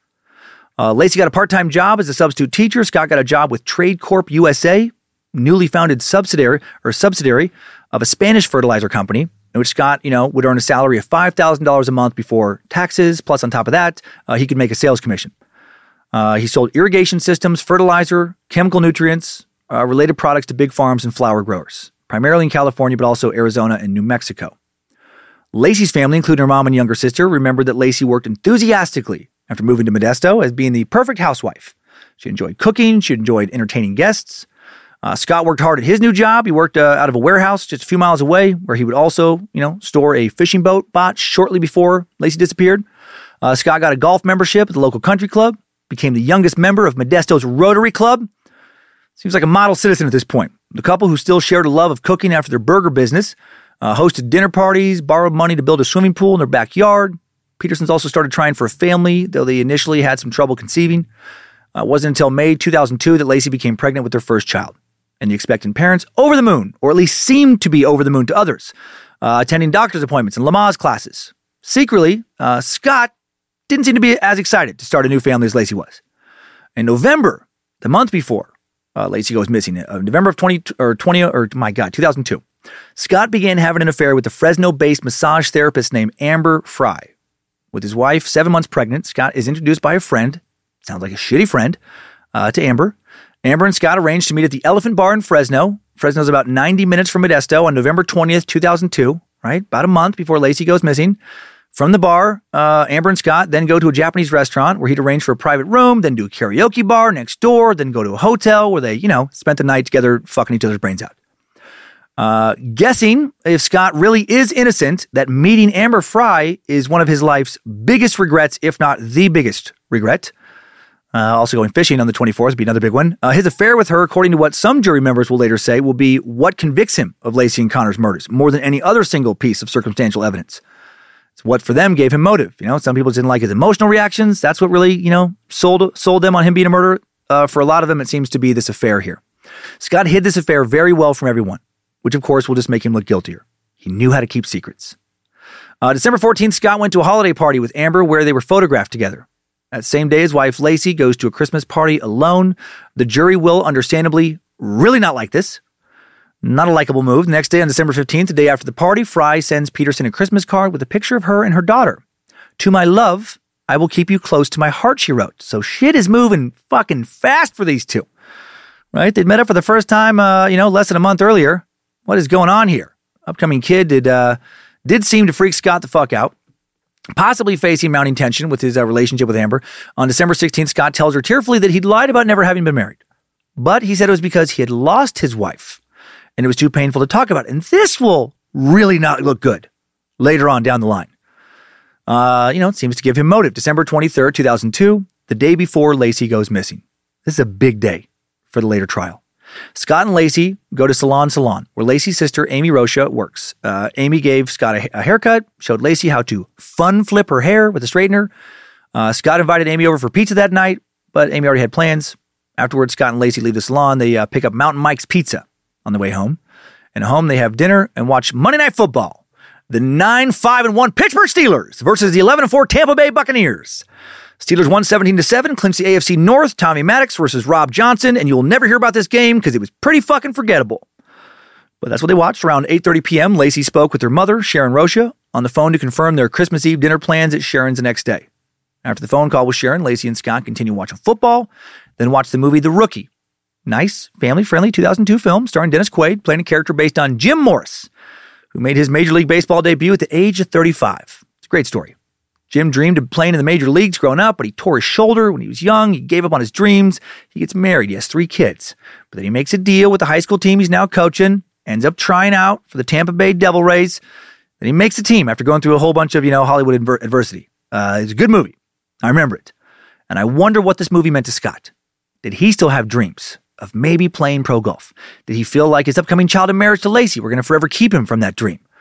Was he cheating because he wasn't happy with his sex life with Laci? Did he just not want to settle down? Uh, did he settle for her in some way? He made the safe choice, but now he's re- regretting it, leaving him unfulfilled. He's working for a shit company, a fertilizer company. In Modesto, he's literally selling shit in Modesto. Is this the life he wanted? The prosecution would definitely paint the picture that Scott did not want this life, that he was not excited to be tied down to it. Uh, a few nights earlier, Laci Scott and Laci's mom, Sharon Laci, had been watching TV in the Peterson home, and this incident uh, would speak to the jury and, you know, about his lack of interest in the family. Last time Sharon saw her daughter alive, Laci told her mom the baby was kicking. Rocha said in an interview with People magazine, she and I were sitting side by side. Scott was sitting on the floor. We were watching TV, and she said the baby was kicking. So I put my hand on her stomach because I'd never felt him kick. I still didn't feel him kick, even when uh, she said that, she said. But she leaned over to me and said, Mom, Scott doesn't like to do this. I've asked him about, you know, feel my stomach when the baby kicks, and he never wants to touch my stomach. So did he not want to have Connor? Maybe the man who just turned 30 a few months earlier didn't want to be a dad, didn't feel he was ready, didn't ever want to be a dad, getting somewhat normal cold feet, or something deeper. Is he panicking? According to Scott, uh, the couple goes to bed around 10:30 on the 23rd, according to the prosecution at his later trial. Maybe he murdered her that night with uh, something murdery in a way that left zero forensic evidence, maybe. Uh, December 24th, uh, 2002, the big infamous day in this trial, the day Laci Peterson would disappear. Scott will tell police that Laci woke up around 7. According to Scott, she got dressed, placed Scott's blue pajama bottoms, which she'd worn to bed, in the hamper. By the time that Scott got up around 8.30, Laci'd already eaten breakfast, some cereal, since eating right after she would wake up would make her uh, uh, less likely to have nausea. Uh, 8.40 a.m., uh, Laci logged onto the computer in the spare bedroom while Scott took a shower. She browsed the MSN homepage, a weather site from Yahoo, and two Yahoo shopping sites. One shopping site was for a red Gap scarf, the other a sunflower umbrella stand. Later investigators will say that it was not Laci who logged into the computer and that it could have been Scott. If in fact he'd murdered Laci at some point before, which they waffled on. If it was Scott logging onto websites that his wife liked, some attempt to impersonate his wife, why the fuck would he do that? What criminal advantage would it have given him to have her still appear to be alive that morning if she wasn't? If that was his game plan, and then he goes and he dumps her body into the bay, why didn't he pretend to be her again on the computer that afternoon? Then no one would think that he took her body to the bay. That would put the timeline into a much more favorable place for him. But he did not do that. It makes no sense to me. Uh, for this and other reasons, I'll reveal later that Laci is already dead at this point. Also, before he leaves uh, um, home, you know, he'll later tell investigators that he and Laci watched Martha Stewart, or rather that she watched it, you know, and he watched it a bit with her. Scott told detectives that Martha had a cooking segment on that day and that her guest, uh, you know, showed everybody how to make a meringue. The prosecution will later hone in on this. And in their opening statement, they will tell the jury that Scott lied to investigators. Scott told police Martha talked about how to make a, you know, lemon meringue, how that wasn't true, and they fucked up there. I've watched the uh, the interrogation video you can find online. One of the many fuck ups of the prosecution. Uh, they clearly didn't research what Martha's sh- uh, show was about that day, because Martha's guest did absolutely talk about meringue, just like Scott said she did. The defense will point this out to the jury, and the jurors will think it was sloppy work on the prosecution's part, but oh well, everyone knew he was guilty. Who cares? Uh, to me, this Martha Stewart detail is actually important. If Scott had killed his wife already and her body is then either in his truck in the driveway or in the house with him, this is Christmas Eve when they have plans with Laci's parents, why the fuck is he just chilling out watching Martha Stewart? Why even have it on in the background? Again, I'll share more evidence that makes me think, uh, you know, uh, this later. But but no part of me thinks uh, that uh, Laci was killed prior to the twenty fourth. and I shouldn't even admit this. There's no reason for me to admit this, but in my notes, I must have been talking to her. Uh, I wrote Lindsay instead of Laci. What does that say? Oh God! Somebody call her. Protect her from me. Um, Scott will say he left the house around 9:30 a.m. to go fishing on the 24th. This will check out with later cell phone records, uh, work computer records. He'll claim that he last saw Laci mopping the floor, planning to walk their dog when he left for a fishing trip to Berkeley Marina, uh, that she was nowhere to be found when he returned. But what kind of fish was he fishing for? Peterson couldn't say what type of fish he was trying to catch when questioned that evening by investigators, and this will bother the jury a lot. Uh, not me. I have for sure gone out to fish, not really having decided what I'm going to fish for. Uh, partially because I fucking suck at fishing. I just like to go out on the water, right? Uh, I just like to be on the banks. I'll go out, maybe I'll catch some trout, maybe perch, maybe bass. I don't know. Maybe who gives a shit? Just enjoy fresh air and, uh, you know, maybe a beer. Uh, also, a neighbor named uh, Amy Krigbaum will testify that Peterson said that he was golfing all day when he knocked on her door looking for his wife later. That does look bad. Why say golf when he went fishing? He was going to go golfing, slip of the tongue, or was he guilty? Uh, you know, did he, uh, you know, somehow uh, get her body to the lake? He didn't want investigators to know that. Uh, but when Laci's stepfather, Ron Grantski, asked him whether or not he was able to play golf that day, Peterson doesn't hesitate and tells him he decided to go fishing instead because it was too cold. So why uh, not lie to Ron, who is more important to the investigation if he wanted to hide the fact that he went to the marina? He just told his victim's father or stepfather rather that he was, uh, you know, uh, he went to where he supposedly dumped her body. That makes no sense. He's not coming across as a criminal genius here, right? If he did it, is he? Not coming across as the same guy who left no trace of a violent crime after supposedly brutally murdering his wife in his home. Scott will make this slip again, telling some he went golfing, others he went fishing. The main story is that he was going to go golfing, decided to go fishing instead at the last minute. After leaving the house, Scott said he made the nine minute drive to his warehouse, checking his voicemail on his cell phone at 10:08 a.m. This is confirmed from uh, cell phone records. He was definitely not in his neighborhood when he made that call. He was definitely near his warehouse. Uh, Scott Scott parked his, at his office warehouse uh, between 10:15 and 10:30, entering through the personnel door, not the big bay door. The warehouse he worked at was located at 1027 North Emerald Suite, number B1 in Modesto. Scott and Laci lived, you know, 523 again, Covina Avenue, and the distance between both places, 3.1 miles. Fastest route takes you about 8 to 10 minutes with no traffic. Movements here, all check out. Scott would send an email to his boss from his work computer, also do some web searches related to how to assemble and use a new tool, a mortiser he had recently ordered. Supposedly he did this, according to the prosecution, with his uh, wife's dead body on the truck. Just left it there while he uh, looked up uh, assembly instructions, uh, usage instructions on this fucking woodworking tool. Uh, sent a work email, email, checked a bunch of other emails. Uh, then took his new 14 foot fishing boat out of the warehouse, drove to the Berkeley Marina, the boat he will supposedly use to dump Laci's body with. The marina is 85 miles away, hour 20 minutes with no traffic.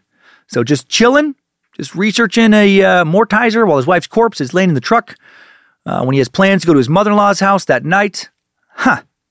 and his truck and boat will uh, soon be thoroughly investigated, and zero real forensic evidence will be found. Is he a criminal mastermind? Or one of the dumbest criminals ever? Or not a criminal? At 10:18 a.m., neighbor Karen Servas. Oh, fucking Karen. We're going to hear about her a lot. She finds the Peterson's dog, golden retriever named Mackenzie, wandering around outside their house with its leash on. Karen puts the dog back in the Peterson's yard, backyard. Fucking Karen. It's going to cause real problems for the defense in this trial. Seems like another somewhat inconsequential detail, but later I'll get into just how important this 1018 timestamp really is. So important. Without this one neighbor saying that this happened at this particular time, I don't think there's any way Scott is in prison right now. Uh, Scott tells the police that he checked his email, sent the email to his boss I mentioned, who had uh, left him a, a voicemail earlier between 10:30 10:58 a.m. Computer forensics will show Scott continuously logged onto his work computer at the warehouse for 26 minutes between 1030 1056. Timeline checks out here as well. Checked his email, sent that email, looked up instructions right on that fucking mortiser uh, he just received from UPS. Then he heads to the Berkeley Marina. He'll be able to prove he was there with a receipt, parking receipt uh, from the uh, marina parking lot. Around 2.15 that afternoon, Scott leaves a message for, for Laci on her cell phone. He says, Hey, beautiful, just left you a message at home. It's 2.15. I'm leaving Berkeley. I won't be able to go to Vela Farms to get that basket for Papa. I was hoping you would get this message and go out on out there. I'll see you in a bit, sweetie. Love you. Bye. Scott says he returns home between 4:30 and 4:45, but the Petersons' next door neighbor, fucking Karen, later testifies Peterson's truck was not in his driveway when she left home at 5:05 p.m. Uh, Karen will become next to his mistress Amber Frey, the prosecution's most important uh, witness, in my opinion. Uh, cell phone records show Peterson was in Livermore which sits between Berkeley and Modesto at 3:52 p.m. To arrive home at 4:45 p.m., he had 53 minutes to drive 51 miles, most of them towing a boat. Then stop at his warehouse, unhook the boat, check his email. So maybe he didn't get home by 4:45. Maybe he got home at 5:10, 5:15. Does that make him look uh, more or less guilty? Uh, did he just not remember exactly when he got home? I'll say that I could have uh, easily gotten a time like that wrong. I don't always remember what time I leave work or get to work. Could easily get things off by 30 minutes or so when I'm doing something like going fishing. Uh, Lindsay's continually amazed by my ability to accurately pull up demographical information, for example, in some fucking random city that she's never heard of, some obscure historical fact, but not be able to remember what I had for lunch two days ago or what time I, you know, got out of bed that morning. I don't always pay attention to stuff like that. I'm usually lost in my thoughts. Uh, according to Scott, when he got home, he entered through the side gate where he found their dog Mackenzie, and Mackenzie had his leash on. Scott remembered the leash, or removed it, excuse me, put it on the patio table. Laci's car in the driveway. Laci's not home. Scott told investigators he assumed her mom, Sharon, had probably picked her up. She's over at her mom and stepdad's, you know, preparing for uh, Christmas Eve dinner. After going inside, Scott empties the mop bucket Laci had used earlier, undressed, put the clothes he was wearing in the washing machine, probably jerked off, uh, though he never said that, ate some pizza, showered, uh, then listened to phone messages. Uh, the last message was left by Ron Grantski, right? Laci's stepdad. On the voicemail, Ron asked Scott if uh, he and Laci could bring some whipped cream over when they when they came that night. And according to Scott, now he's confused, right? If Laci was already there, why w- was he asking him to bring some whipped cream? Why was he asking him and Laci? So he decides to call Sharon and Ron 517 is when he does this. Talks to uh, Sharon Rocha, Scott's mom. Hasn't given himself much time here to clean up a murder scene. Excuse me, if he just gotten home, or did he clean it all up before he left to go grab his boat? Or maybe there was nothing to clean up. The guy with no history of violence uh, apparently choked Laci to death in a way where she never scratched him, then just uh, snuck her body out to his truck the night before when no neighbors were likely to see him, then just uh, stayed home. Uh, you know, slept there, uh, got up, watched Martha Stewart. Martha Stewart, so he know how to talk about the fucking meringue. Uh, then went on uh, his home computer all while, while, her body is, you know, probably in the truck, or maybe just left in the house, uh, shopping for the uh, sunflower umbrella stand, red scarf and shit, just in case investigators did end up suspecting him and did end up, you know, checking his computer, or he killed her that morning in a way that left no wounds on, uh, you know, his body, or left her body in there, got no blood of hers anywhere, then carried her body out to the truck in broad fucking daylight in a neighborhood where it seemed like people were always out and about, where uh, Karen and all the other neighbors are always, you know, fucking watching everybody's every fucking move. Then he put her body in his uh, small fishing boat where anyone at the marina could see it. Then he motored the boat past several witnesses at the marina who did see him that morning in broad daylight, who reported nothing unusual. I'll save another even bigger hole with uh, this body dump boat hypothesis for later. Uh, Scott immediately tells Sharon at 517 that Laci is missing. Sharon thought later that this was suspicious right? Scott didn't say Laci wasn't home or that he couldn't find her, but he, he used the word missing. Hmm, but she was fucking missing. Uh, she's not answering her phone. Her car is in the driveway, but she's not there. Dog with the leash in the yard. What's he supposed to think and say? Search for Laci now begins. Over the next half hour, Scott exchanges two more calls with Sharon and Ron. Scott then begins knocking on neighbors' doors, calling neighbors and friends. Heads to the park where uh, Mackenzie, uh, you know, and Laci would often go on their little walk. Sharon tells Scott that they'll uh, begin calling hospitals while Scott checks the park. Ron calls 911 at 547 to report Laci as missing. Why did Ron say she was missing? Weird. He's Polish and he said missing. Murder. Uh, later that evening, when police arrive at the Peterson home, Laci's keys, wallet, and sunglasses are found in her uh, found in her purse in a closet at the house. Uh, the dining room table meticulously set for a family dinner the following night, and that and those details apparently that was not unusual for her when she would go for a walk, like uh, just take the dog for a quick walk. Uh, this next part doesn't look good though. One detective finds a phone book uh, on a kitchen counter, open to a full page ad for a defense lawyer. Uh, that doesn't look good, right? Uh, not sure what was going on there, but also, if he's guilty, how fucking dumb is he to leave the phone book open to that particular page when the police come over? Like, if he's thinking he might need one, a defense attorney, because he, he killed his wife, shouldn't he leave the phone book open to literally anything but a page for defense attorneys? Uh, except for maybe, you know, maybe don't leave a open to a page for like grave diggers or you know ads for some kind of no questions asked garbage disposal service. Uh, Scott was also reported to be weirdly calm. This was big for the police. They found his emotional state suspicious. He's too calm. Stoic, another word that comes to mind. Uh, Modesto Police Detective John Buehler, Alan Brocchini, uh, lead investigators on the case, questioned Scott Peterson that evening. Although Scott initially says he'd spent the day golfing, he corrects himself. Tells police he'd gone, uh, you know, to fish at Berkeley Marina. And again, this doesn't look good. Why say golfing? He just keeps getting flustered about golfing, fishing. But, you know, he did change his story on his own to the marina. The next morning, Christmas Day, December 25th, one day after Laci's disappearance, Modesto police and firefighters carry out an extensive search of the area. You know, helicopters with searchlights, uh, police mounted on horseback, bicycles, canine units, water rescue units on rafts. Total of 30 officers involved in the search, as well as Laci's loved ones, volunteers. Uh, people are posting flyers to raise awareness of her disappearance. At a press conference, Detective Bocchini or Bocchini uh, says that the uh, police did not believe that Laci decided to leave without contacting her family, commenting, "This is completely out of character for her. They're treating her disappearance as a possible crime already." First two days, up to 900 people are involved looking for Laci before community officials or police directly participate uh, in the search again. Uh, yeah, there's like like they do that, you know, first one, but then after that, uh, before the police will search again, we get 900 more people. $25,000 reward is offered, uh, later increased to $250,000, finally to half a million for info leading to Laci's safe return. Posters, blue and yellow, uh, flyers are circulated. The original basic version of uh, LaciPeterson.com website is launched by the husband of one of her friends. Uh, search quickly becomes a national news obsession. Friends, family, volunteers set up a command center at a nearby Red Lion hotel to record developments and circulate information.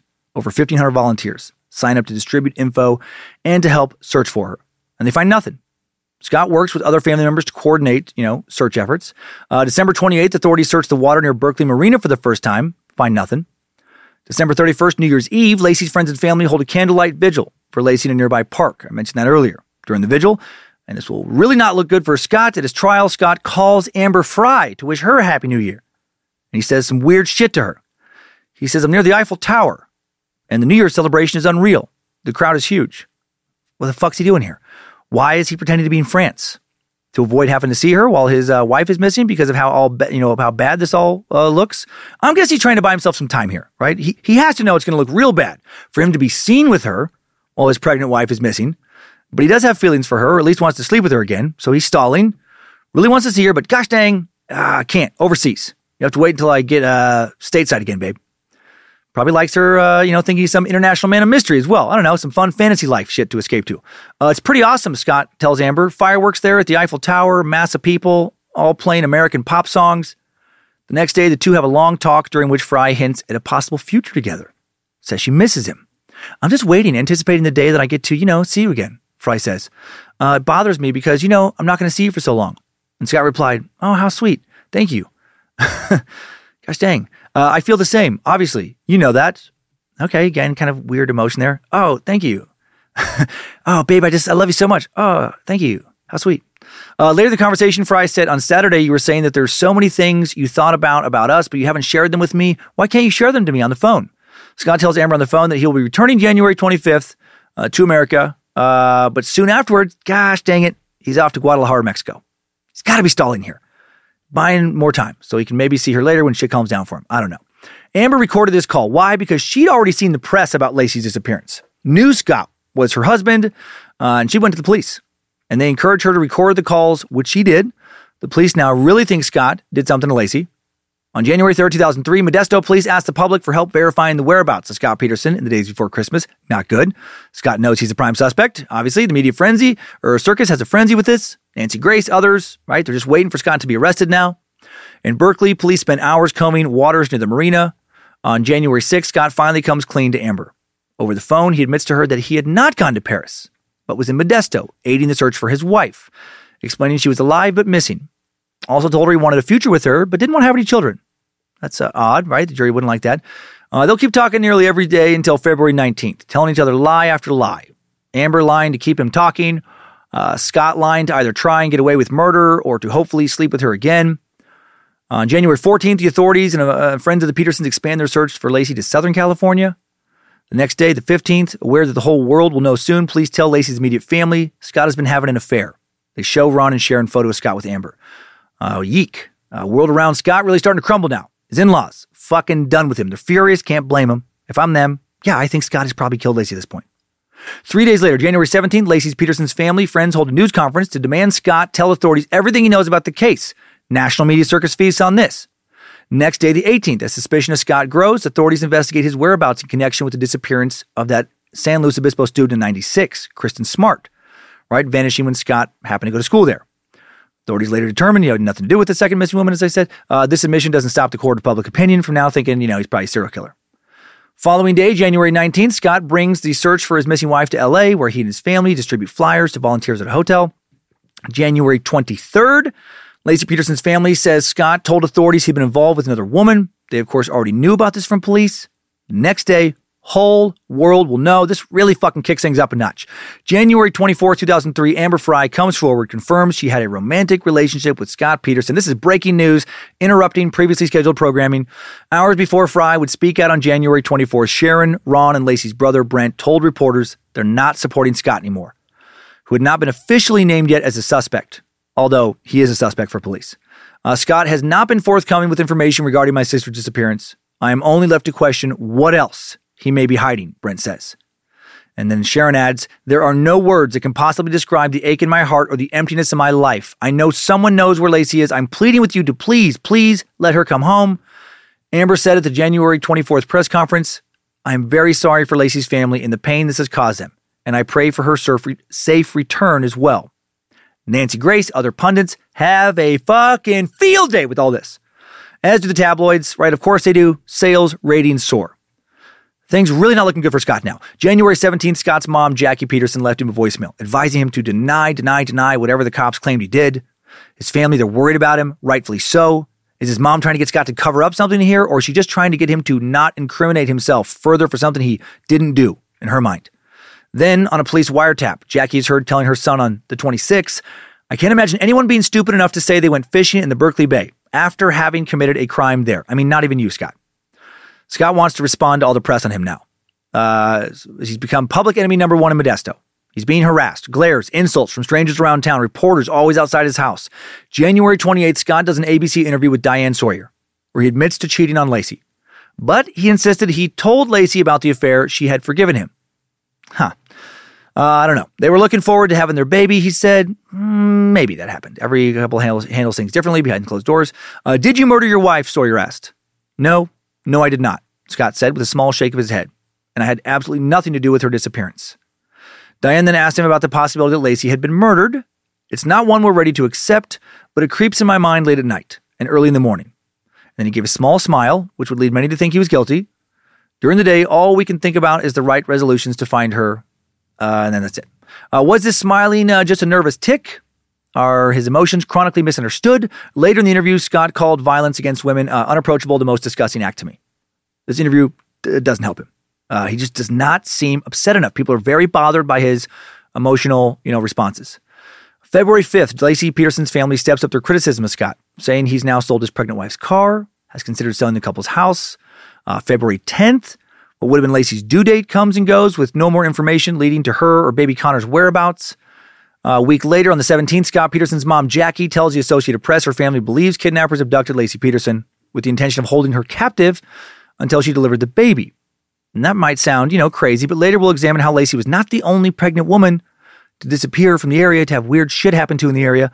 Uh, February 18th, authorities issue a search warrant for the Petersons' home in Modesto, where they remove possible evidence that turns out not to be evidence and take measurements that lead to nothing. March 6, 2003. Laci missing over two months now. The Modesto police officially declare her case a homicide. March 12th, authorities begin to search the San Francisco Bay again. Important note that the media has known they have been looking in the bay for Laci and Connor's body and that Scott was fishing in this bay for, you know, uh, well over a month now. So the public knows all too well that the police think that Scott killed Laci and that he dumped her remains in the bay. Right? This is important because, you know, if you're somebody who, uh, say Scott didn't do it and you're somebody who did, you think, oh my God, I should, I should dump her remains. I should, I should take her remains and dump them in the bay. And then it'll be open and shut with Scott. Uh, the police don't find anything, but the next month officers do. April 14, 2003. Couple walking their dog find the decomposing but well preserved body of a late term male fetus in a marshy area of the San Francisco Bay.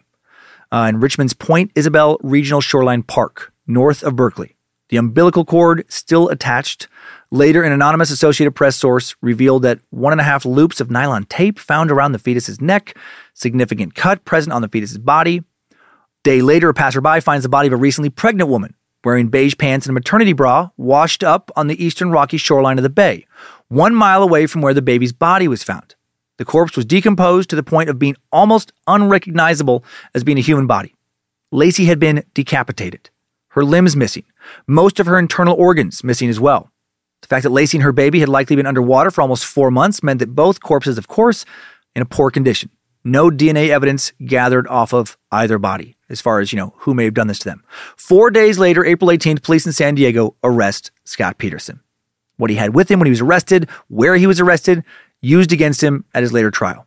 Scott claimed to be meeting his father and brother for a game of golf, right? They do live down by San Diego when authorities pulled him over. He, his naturally dark brown hair had been dyed blonde. Oh, and they would back him up, his, his dad and brother on this.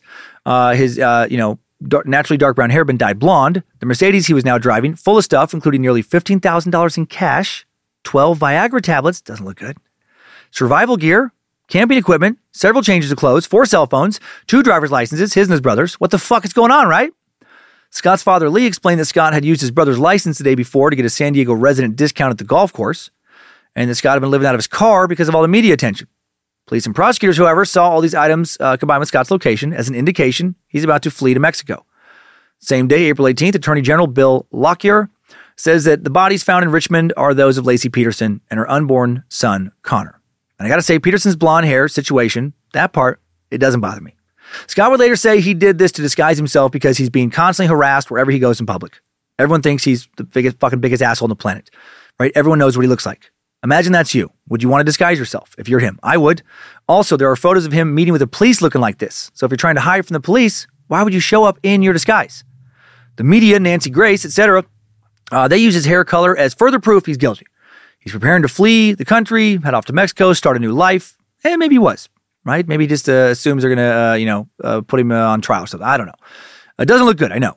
The cash, the extra phones, uh, you know, at least shows that he's thinking about running. But his dad talked later about, you know, uh, how worried he was about Scott already having been convicted of Laci's murder in the court of public opinion, how he would never be able to get a fair trial if it went to trial, how he's on all the tabloids all the time. He's a criminal talk of the nation. Right? If I'm him, I'm thinking about fleeing. How the fuck are you getting a fair trial in that atmosphere? Uh, April 21st, 2003, Scott Peterson pleads not guilty to charges of murdering his wife, excuse me, and uh, unborn child. Same day, Laci's family holds a press conference thanking the public for support since her daughter's appearance or disappearance. April 25th, uh, Stanislaus County District Attorney James Brazelton announces he will seek the death penalty against Scott. May 2nd, Scott Peterson hires high profile attorney Mark Geragos to take over his case. This guy's a pretty famous attorney. Managing partner of LA law firm, firm Geragos and Geragos, Mark has an interesting tie to another TimeSuck episode, the Armenian Genocide. An Armenian American, Mark was one of the lead lawyers in two groundbreaking federal class action lawsuits against New York Life Insurance and AXA for insurance policies issued in the early 20th century during the time of the Armenian genocide of more than 1.5 million Americans. The two cases settled for over 37.5 million in 2004 and 2005. Uh, he's represented everyone from Michael Jackson to Scottie Pippen to Roger Clinton, Colin Kaepernick, Chris Brown, Winona Ryder, on and on. Uh, he now co-hosts uh, a podcast with Adam Carolla called Reasonable Doubt. And I wonder if he had too much going on at the time to properly represent Scott Peterson. He was working uh, on defending Michael Jackson from child molestation allegations at the same time. He had that going on in LA. Uh, the Jack- and Jackson would fire him from not having enough time to devote to that case. Maybe Peterson should have fired him too. Uh, May 4th, 2003. Thousands of people flood into Modesto's First Baptist Church for Laci's memorial service. May 15th, Laci's autopsy is completed. May 16th, Peterson's lawyers go public with a theory that a satanic cult kidnapped and murdered Laci. Probably not a great call. Sounds pretty fucking desperate. It sounds crazy, I know. But more credible than it seems at first glance. I laughed when I first read this. But when I got into some of the alternate possibilities regarding who may have killed Laci after the timeline, uh, it, and when I do that, uh, it won't seem uh, as outrageous. May 29th, Laci and Scott's unborn son's Connor's autopsy report leaked to the media. Uh, the leaked information reveals Laci's fetus was found with, you know, tape around his neck, major gash on his torso. That tape thing is weird. That's never explained by anyone in this trial. Uh, June 2nd, the defense team indicates that they're searching for a man in a mysterious brown van spotted in the area of the Petersons' house on December 24th, maybe linked to Laci's murder. June 6th, in a rare show of emotion, Scott appears to cry as the judge decides to keep autopsy reports of his slain wife sealed. Same day, a celebrity photograph broker uh, offers nude offers nude pictures of Amber Frey to the highest bidder. And then, of course, censored version of those get plastered around the tabloids. Uh, June 12th, Judge Al Girolami issues a gag order preventing lawyers, police officers, and potential witnesses from discussing the Peterson case in public. I doubt anyone really fucking followed that. Uh, August 29th, Laci Peterson and her unborn son are buried in a private ceremony. August, uh, September 2nd, Girolami reschedules the preliminary hearing from September 9th to October 20th allow the defense more time to gather evidence. Uh, September 21st, the Fresno Bee reports that a jailed inmate told investigators Scott had met with him in Fresno in November of 2002 to discuss kidnapping Laci. But the Peterson family tells Fox News that Scott and Laci Peterson were in San Diego at that time. Uh, and this is quickly dismissed by everybody. This was definitely bullshit. This case has so much buzz around it. People are coming out of the woodwork saying crazy shit, trying to get their five minutes of fame. Uh, October 29, 2003, the preliminary hearing is finally held. An FBI expert testifies that uh, mitochondrial DNA tests had loosely linked a loosely linked a strand of hair found embedded in a pair of needle nose pliers on Scott Peterson's boat to Laci. But someone who worked out of the warehouse near Scott's uh, had witnessed Laci visiting that warehouse uh, and Scott's boat inside the warehouse the week before she disappeared. So the hair could have come from her uh, during that visit. And that really didn't get any press. Also on November 3rd, a defense expert testifies that mitochondrial mitochondrial DNA tests uh, cannot link evidence to a specific individual and are scientifically flawed. Therefore, the hair on the pliers doesn't even necessarily belong to Laci Peterson. Uh, next day, November, and, and, this kind of stuff never gets uh, much play. You know, if there's uh, something like uh, her hair was found, oh, they go crazy with that. And then if like, ah, might not have been her hair, people get real quiet. Uh, the next day, November 4th, the defense suggests police planted evidence in Scott Peterson's home, truck, and boat. Also, this day, some of Scott's friends and relatives tell Fox News uh, he had several affairs, which Laci was allegedly aware of. Hmm. November 6th, police detective drops two bombshells in testimony, tells uh, that Scott told Frey he was a recent widower, right, on December 9th, 2002, two weeks before his wife disappeared. We heard about that. And that Peterson had a handgun in his truck when police responded to his missing person report. Uh, however, not an illegal handgun. And if he had used this gun on Laci, blood should have been found. Why wasn't any blood found anywhere? When would he have had time to thoroughly clean up, right? Why was no gunshot heard? Uh, November 12th, Detective Brocchini in testimony admits he urged Scott Peterson's friends and neighbors, including Frey, to ask Peterson leading questions in hopes he would somehow implicate himself in Laci's death. Scott never did. November 12th, Detective Philip Owen testifies that Laci's body was found in tan pants, as her sister testified she had been wearing December 23rd. Scott said she was wearing black pants the next morning, the 24th. Uh, numerous witnesses will also say they saw Laci the morning of the 24th around the neighborhood wearing black pants. What does this discrepancy mean? Not sure. Again, where did Scott hide her if he killed her on the 23rd before he took off? Why go on the computer? Why watch Martha Stewart? Why dick around on the computer figuring out how to use his new woodworking tool at the warehouse? You know, etc. Uh, Detective Brocchini also testifies that Scott drove to the Berkeley Marina three times in early January, looked out over the water. Twice on days, police were searching the bay. What does that mean? Also, not sure. Might uh, he might be nervous that they're going to find the body that you know of, of the woman he killed, or he might just be you know curious what's going on here. I don't know. November 14th, Detective Owen testifies that he ignored a tip in the Peterson case that a woman resembling Laci had been seen walking a dog near the Peterson home mid morning, December 24th. Uh, the defense will claim this was one of many, many, many similar credible tips the police completely ignored. And I believe this after watching several documentary interviews with people in the neighborhood uh, who lived around the Scott Peterson, you know, the Petersons, who said that they saw a variety of things I'll talk about later. Called the police, no one called them back. Um, Three days later, November 17th, prosecution pathologist Dr. Brian Peterson, no relation, testifies he could not determine Laci's cause of death. That day, Judge Girolami rules mitochondrial, mitochondrial DNA analysis uh, can be admitted as evidence. The hair found in the boat will be used as proof that Scott used his boat to dump Laci's body. Uh, big loss for the defense. November 18th, Girolami rules that Peterson will stand trial on double murder charges, being charged with second degree murder for the death of Connor, in addition to first degree murder with special circumstances for killing Laci. Uh, proceedings scheduled to begin on January 26. January 20th, 2004, Judge Girolami rules the trial will be held in the suburban San Mateo County, south of San Francisco. The County Hall of Justice in Redwood City, the likely venue. Scott can't get a fair trial in Modesto. Uh, January 27th, Alfred A. Delucchi, retired Alameda County judge, is appointed by the state's Chief Justice to preside over the Peterson trial. February 4th, Vivian Mitchell, one of the people who told police they'd seen Laci alive in Modesto the morning of the, uh, December 24th, which fucks up the prosecution's timeline, dies of natural causes. That doesn't help the defense. Next day, February 5th, the Peterson defense team announces that they were ready for trial. February 23rd, Delucchi schedules jury selection to begin on March 1st. Two days later, he'll rule that the trial jury will not be sequestered. This is big. He rules the jury are free to go about their lives, you know, uh, during the trial, free to go to the grocery store, see all the tabloids with Scott's face saying he killed Laci. Not supposed to watch the, the news when Scott's being discussed, but you, you know they do. You know, friends and family are talking about the case with at least some of them. When they're not in court, they're around, uh, they're out in the world that is positive, surrounded by a world that is positive. Scott did it. March 2nd, Judge Delucchi uh, rules that prosecutors can use evidence from wiretaps on Peterson's phone and can introduce testimony that dogs tracked Laci Peterson scent to Berkeley Marina. Dogs did do that, but uh, the dog that uh, you know uh, was the main dog here flunked the majority of its certification tests. Uh, got got their tracking wrong more often than they got the tracking right. A lot of legal analysts have spoken about this. Uh, they consider this kind of tracking junk science. May 27th, 2004, 12 jurors selected for Scott's trial, six men, six women who appeared to range uh, in age from 20s to 60s. All said they would be willing to sentence Scott to death if he's convicted of killing his wife and unborn son.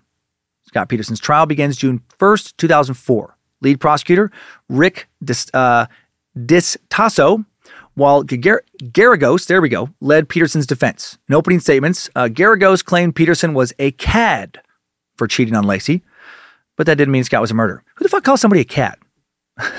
uh, the internet says Mark was born in 1957. Uh, he was talking there like someone born in 1907 or something. He, he's a cat, see? A dirty, rotten cat, and an nincompoop, and a lollygagging, ne'er-do-well tomcat. But a big bopper? Mmm, not this dude dropper, cats and dames. Uh, the prosecution's argument was that Scott had murdered Laci sometime between the night of 27 or December 23rd and the morning of December 24th.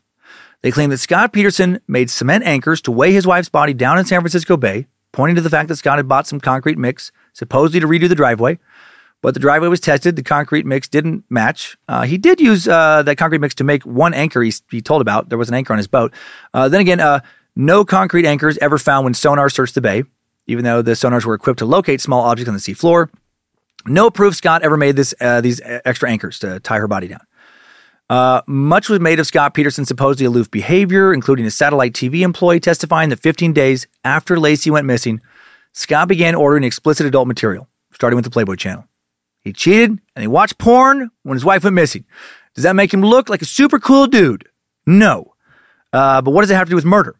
One of the jurors will, after the trial, mention how much the porn specifically bothered him during the trial.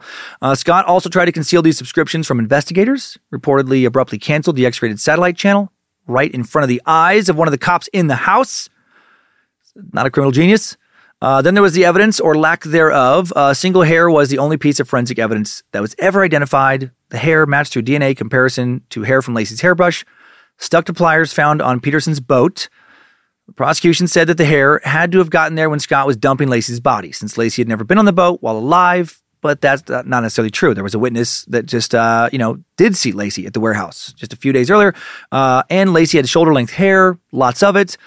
Uh, did it ever get on Scott's clothes? Get transferred anywhere? I mean, my wife's hair gets on my clothes all the time. Pretty weak if that's the only forensic evidence. Stronger, much stronger if it was found uh, on a stranger's boat, not Laci's husband's. And I'll talk about the real problem with the boat theory after this timeline uh, too big of a deviation to get into now. Presented as prosecution evidence during the trial was also the fact that Scott changed his appearance, right? Purchased a vehicle using his mom's name, as well as all the things that were found in the car at the time of his arrest. The prosecution presented Peterson's affair with Frey, financial problems, impending fatherhood as motives for murder, surmising that he killed Laci due to increasing debt and a desire to be single again. Peterson's defense lawyers based their case on a lack of direct evidence, played down the significance of circumstantial evidence, and they said there was no clear motive for Scott Peterson to murder his wife. If he wanted to be single, why didn't he just divorce her? The defense also questioned whether the investigation had been thorough since Modesto Police Detective Mike Hermos admitted he did not check the alibi of a prostitute who was accused of stealing checks from the Petersons' mailbox. Uh, other leads, again, not followed up on.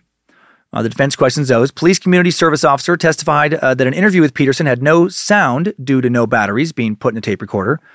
That's problematic since now what Scott said is reduced to the memory of the detectives. Uh, the defense suggested the fetal remains were of a full term infant and theorized that someone kidnapped Laci, held her until she gave birth, and dumped both bodies in the bay. To prove this, they hired Char- Charles March, a fertility specialist, thinking that he could single handedly exonerate Peterson by showing that Laci's fetus died a week after the prosecution claimed. But under cross examination, March admitted basing his findings on an anecdote from one of Laci's friends that she had taken a home pregnancy test on June 9, 2002. When prosecutors pointed out that no medical records relied on the June 9th date, March became flustered, confused on the stand, asked a prosecutor to, quote, cut him some slack, and that undermined his credibility. According to one newspaper account about his testimony, by the end of the testimony Thursday, legal analysts and jurors closed their notebooks, rolled their eyes, snickered when they thought no one was looking. However, other medical experts have said since the trial ended they too, based on Connor's autopsy report and medical pregnancy records, do think Connor was alive for several days to several weeks after December 23rd. Uh, then there was issues with the jury itself. Juror Francis Gorman was removed, replaced early in the trial due to misconduct. Talked to Laci's brother on the way into the court into court one day. Another juror, juror number seven, got kicked off the case during deliberations for fact checking something on the internet. It was thought by another uh, juror that this juror did not think Scott was guilty. Uh, the alternate juror who replaced her, Richelle Nice, known as Strawberry Shortcake during the trial because of her red dyed hair, uh, she came in pushing heavily for Scott to be guilty right out the gate. Later revealed she committed juror misconduct by hiding the fact that she had been a crime victim. She didn't disclose in jury selection that her boyfriend beat her in 2001 while she was pregnant, making her a very biased juror. Uh, she seems, based on trial footage and documentary interviews later, to also uh, you know, uh, not be a real critical thinker. Uh, very emotional uh, person. Uh, frankly, she just doesn't seem real fucking bright. Jury foreman attorney Gregory Jackson later requested his own removal during jury deliberations at the very end of the trial. This is very concerning to me.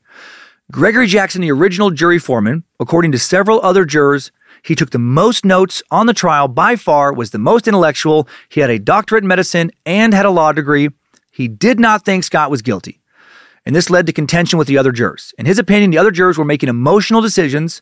That opinion led to heated arguments, may have led to physical threats against him. After the verdict, during deliberations, Jackson will later say he felt unsafe and under intense pressure to render a popular verdict, as opposed to the correct one. When another juror allegedly physically threatened Jackson, he went to the judge, said he was frightened by the other jurors. He was then dismissed from the fucking case, and the guy who supposedly threatened him remained on the case.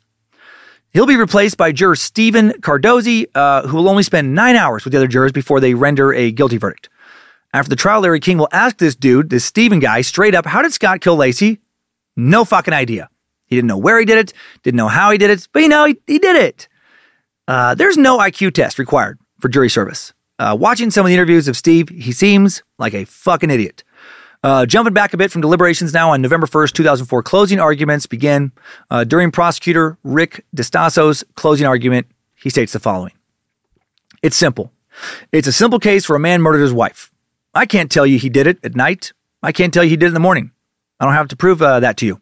I only have to prove that he did it. The only person that we know without any doubt who was there in the exact location where Laci and Connor Peterson's body washed ashore shore at the exact time when they went missing is sitting right there. And he points at Scott. And that's actually not true. It wasn't the same fucking, it was like a mild difference. That alone is proof beyond a reasonable doubt. You can take that fact to the bank. You can convict this man of murder. I'm not telling you that he killed his wife to go marry Amber Frey. Amber Frey represented his freedom. Freedom is what he wanted. This is the life that Scott Peterson wanted, not necessarily to be with Amber Frey, although he was completely obsessed with her. The reason he killed Laci Peterson was that Connor Peterson was on the way. Things were going to change. No more of this running around, living this double life thing. He wants to live this rich, successful, freewheeling bachelor life. He can't do that when he's paying child support, alimony, and everything else. Eh, you can if you make enough money. Uh, he didn't want to be tied to this kid the rest of his life. He didn't want to be tied to Laci for the rest of his life, so he killed her. No big secret there. I don't care how upset you are. Nobody forgets he just uh, got home from fishing at the Berkeley Marina. Peterson had planned to dump Laci's body, get back to Modesto, and go to the golf club, but the disposal took longer than he planned, and that was it. He just screwed it up, screwed up his alibi. He's a very manipulative guy. Scott Peterson he knows exactly what he's doing at all times. The two lives are catching up on Scott Peterson.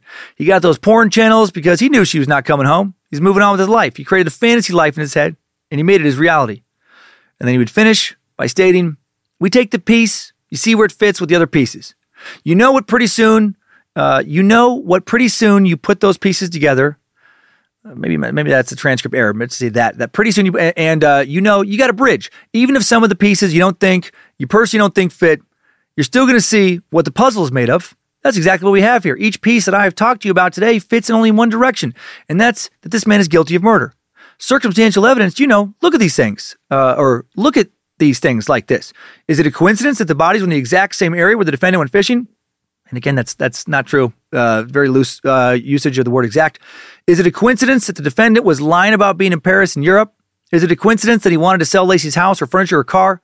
Is it a coincidence he lied about the affair? How many of these coincidences does the defense want you to swallow and have to still call yourselves reasonable people? If the explanation for all these facts taken together is not reasonable as defense is, is not reasonable as defense is trying to present, you must reject it. If the evidence as we present, as I have argued it today, is reasonable, you must accept it and find this man guilty of the murder of his wife and son. I thank you very much for your time. I thank you for your time throughout this whole case. Uh, I don't know. The speech, the speech wouldn't do it for me.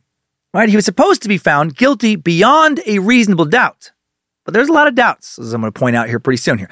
Uh, him being a porn loving cheater doesn't make him a killer. Him not caring that his wife and unborn child are very likely gone for good uh, makes him a real shitty husband and father, but not a killer. The porn shit kills me. If he was able to smooth over a recent affair with his wife, if she knew he was a cheater and stayed, is she really gonna fucking freak out and leave if she comes back and finds that he'd ordered porn channels? Ah, come on. Disposing of the body in the bay, so many problems with that. I can't wait to dissect. Uh, Mark Geragos, Peterson's lawyer, gives his closing statements November 2nd and 3rd, 2004. He starts, the place where I want to start, I guess, is uh, after listening uh, all day to Mr. Distaso, I kind of just want to go over to my client over here and just ask uh, you all, do y'all hate him? Do you all hate him? Because apparently, that's what the sum total of what we heard yesterday was. We heard four hours this guy's the biggest jerk that ever walked the face of the earth. This guy's the biggest liar who ever walked the face of the earth. You should hate him. You should hate him. You should hate him. And if you hate him, then maybe what they're asking you to do is just convict him. And don't bother with the five months worth of evidence. Don't bother with the fact that an ever changing theory in this case. Uh, don't bother with the fact that the evidence shows clearly that he didn't do this, had absolutely no motive to do this, but just hate him. Because if you hate him, then you'll convict him. Uh, don't try to understand what was going on with him. Just assume that he's got this public and he's got this private profile. Just assume that he's some kind of maniac who lived for 30 years on this planet, who had the FBI invest- investigating him. Uh, you saw every single one of his family and friends come through here and tell you uh, that before the moment that Laci Peterson went missing, this guy was one of the greatest, kindest, nicest men that you'd ever want to meet. Everybody was a staunch supporter of him until guess what date? January 15th. And then it's all turned. And when it all turned on January 15th, it was because of Amber and because of the disclosure. Whether it was Modesto PD telling the family, whether it was the National Enquirer coming out with the article, that's when it all turns. At the close of his long speech, he says, "But the fact of the matter is that whether you like him or you don't like a, or whether you like or don't like a lawyer, whether or not you like or don't like the judge or the experience, the fact of the matter is that you have to focus on what the evidence is, and the evidence in this case shows beyond any reasonable doubt that Scott Peterson didn't have anything to do with this. I would thank you and thank you uh, on behalf of Mr. Peterson. You know, blah blah blah. Ask you to return a verdict of not guilty in this case." November 12, 2004, the jury convicts Peterson on two counts of murder first degree murder with special circumstances for killing Laci, second degree murder for killing her fetus. Penalty phase begins November 30th and concludes December 13th, and they sentence Scott Peterson to death. March 16, 2005, Judge Alfred A. Delucchi uh, followed the jury verdict, sentencing Scott Peterson to death by lethal injection, ordered him to pay $10,000 towards the cost of her funeral. He called the murder of Laci cruel, uncaring, heartless, and callous. In press appearances shortly following the conclusion of the sentencing trial, several members of the jury say they believed Peterson's demeanor, specifically his lack of emotion, the phone calls to Amber Frey, the days following Laci's disappearance, proved his guilt more than any evidence. They just thought this motherfucker was a dirtbag. And dirtbag, you know, uh, dirtbags, you know, I guess they uh, they kill people. What does he do? But not necessarily this dirtbag. Uh, Peterson arrived at San Quentin State Prison early morning hours of Wednesday, March 17, 2005. Scott joined the more than 700 other inmates in California's only death row facility while his case was on automatic appeal to the Supreme Court of California. It takes seven fucking years to get that appeal uh, filed. Uh, July 6, 2012, Peterson's new attorney, Cliff Gardner, files a 423 page appeal of Peterson's sentence, stating that the publicity surrounding the trial, incorrect evidentiary rulings, other mistakes deprived Peterson of a fair trial. Another brief in 2015 claimed that a certified dog that detected Laci's scent at Berkeley Marina had failed, right, the tests uh, with similar conditions in its certification course. Uh, the state and the defense would volley briefs back and forth the next eight years, trying to get Scott's appeal to go to court. In March 2019, California Governor Gavin Newsom issued a moratorium for all 737 prisoners on death row in California, including Peterson. August 24th, 2020, in a 7 to 0 decision, the Supreme Court of California upheld Peterson's conviction but overturned his death sentence. Year later, September 22nd, 2021, news outlets report that Scott will not be getting a new trial. Uh, Judge Anne Christine Massullo had ruled that there was not en- enough new evidence to justify a new trial. Peterson will be resentenced in November, which will get him off San Quentin's death row, where he had resided for 17 years. Then December 8th, Massullo resentenced Peterson, now 49, to life in prison without the possibility of parole. Uh, now let's hop out of this timeline. Uh, I would like to share why I think the U.S. judicial system may have massively fucked uh, Scott Peterson here. Good job, soldier. You made it back. Barely.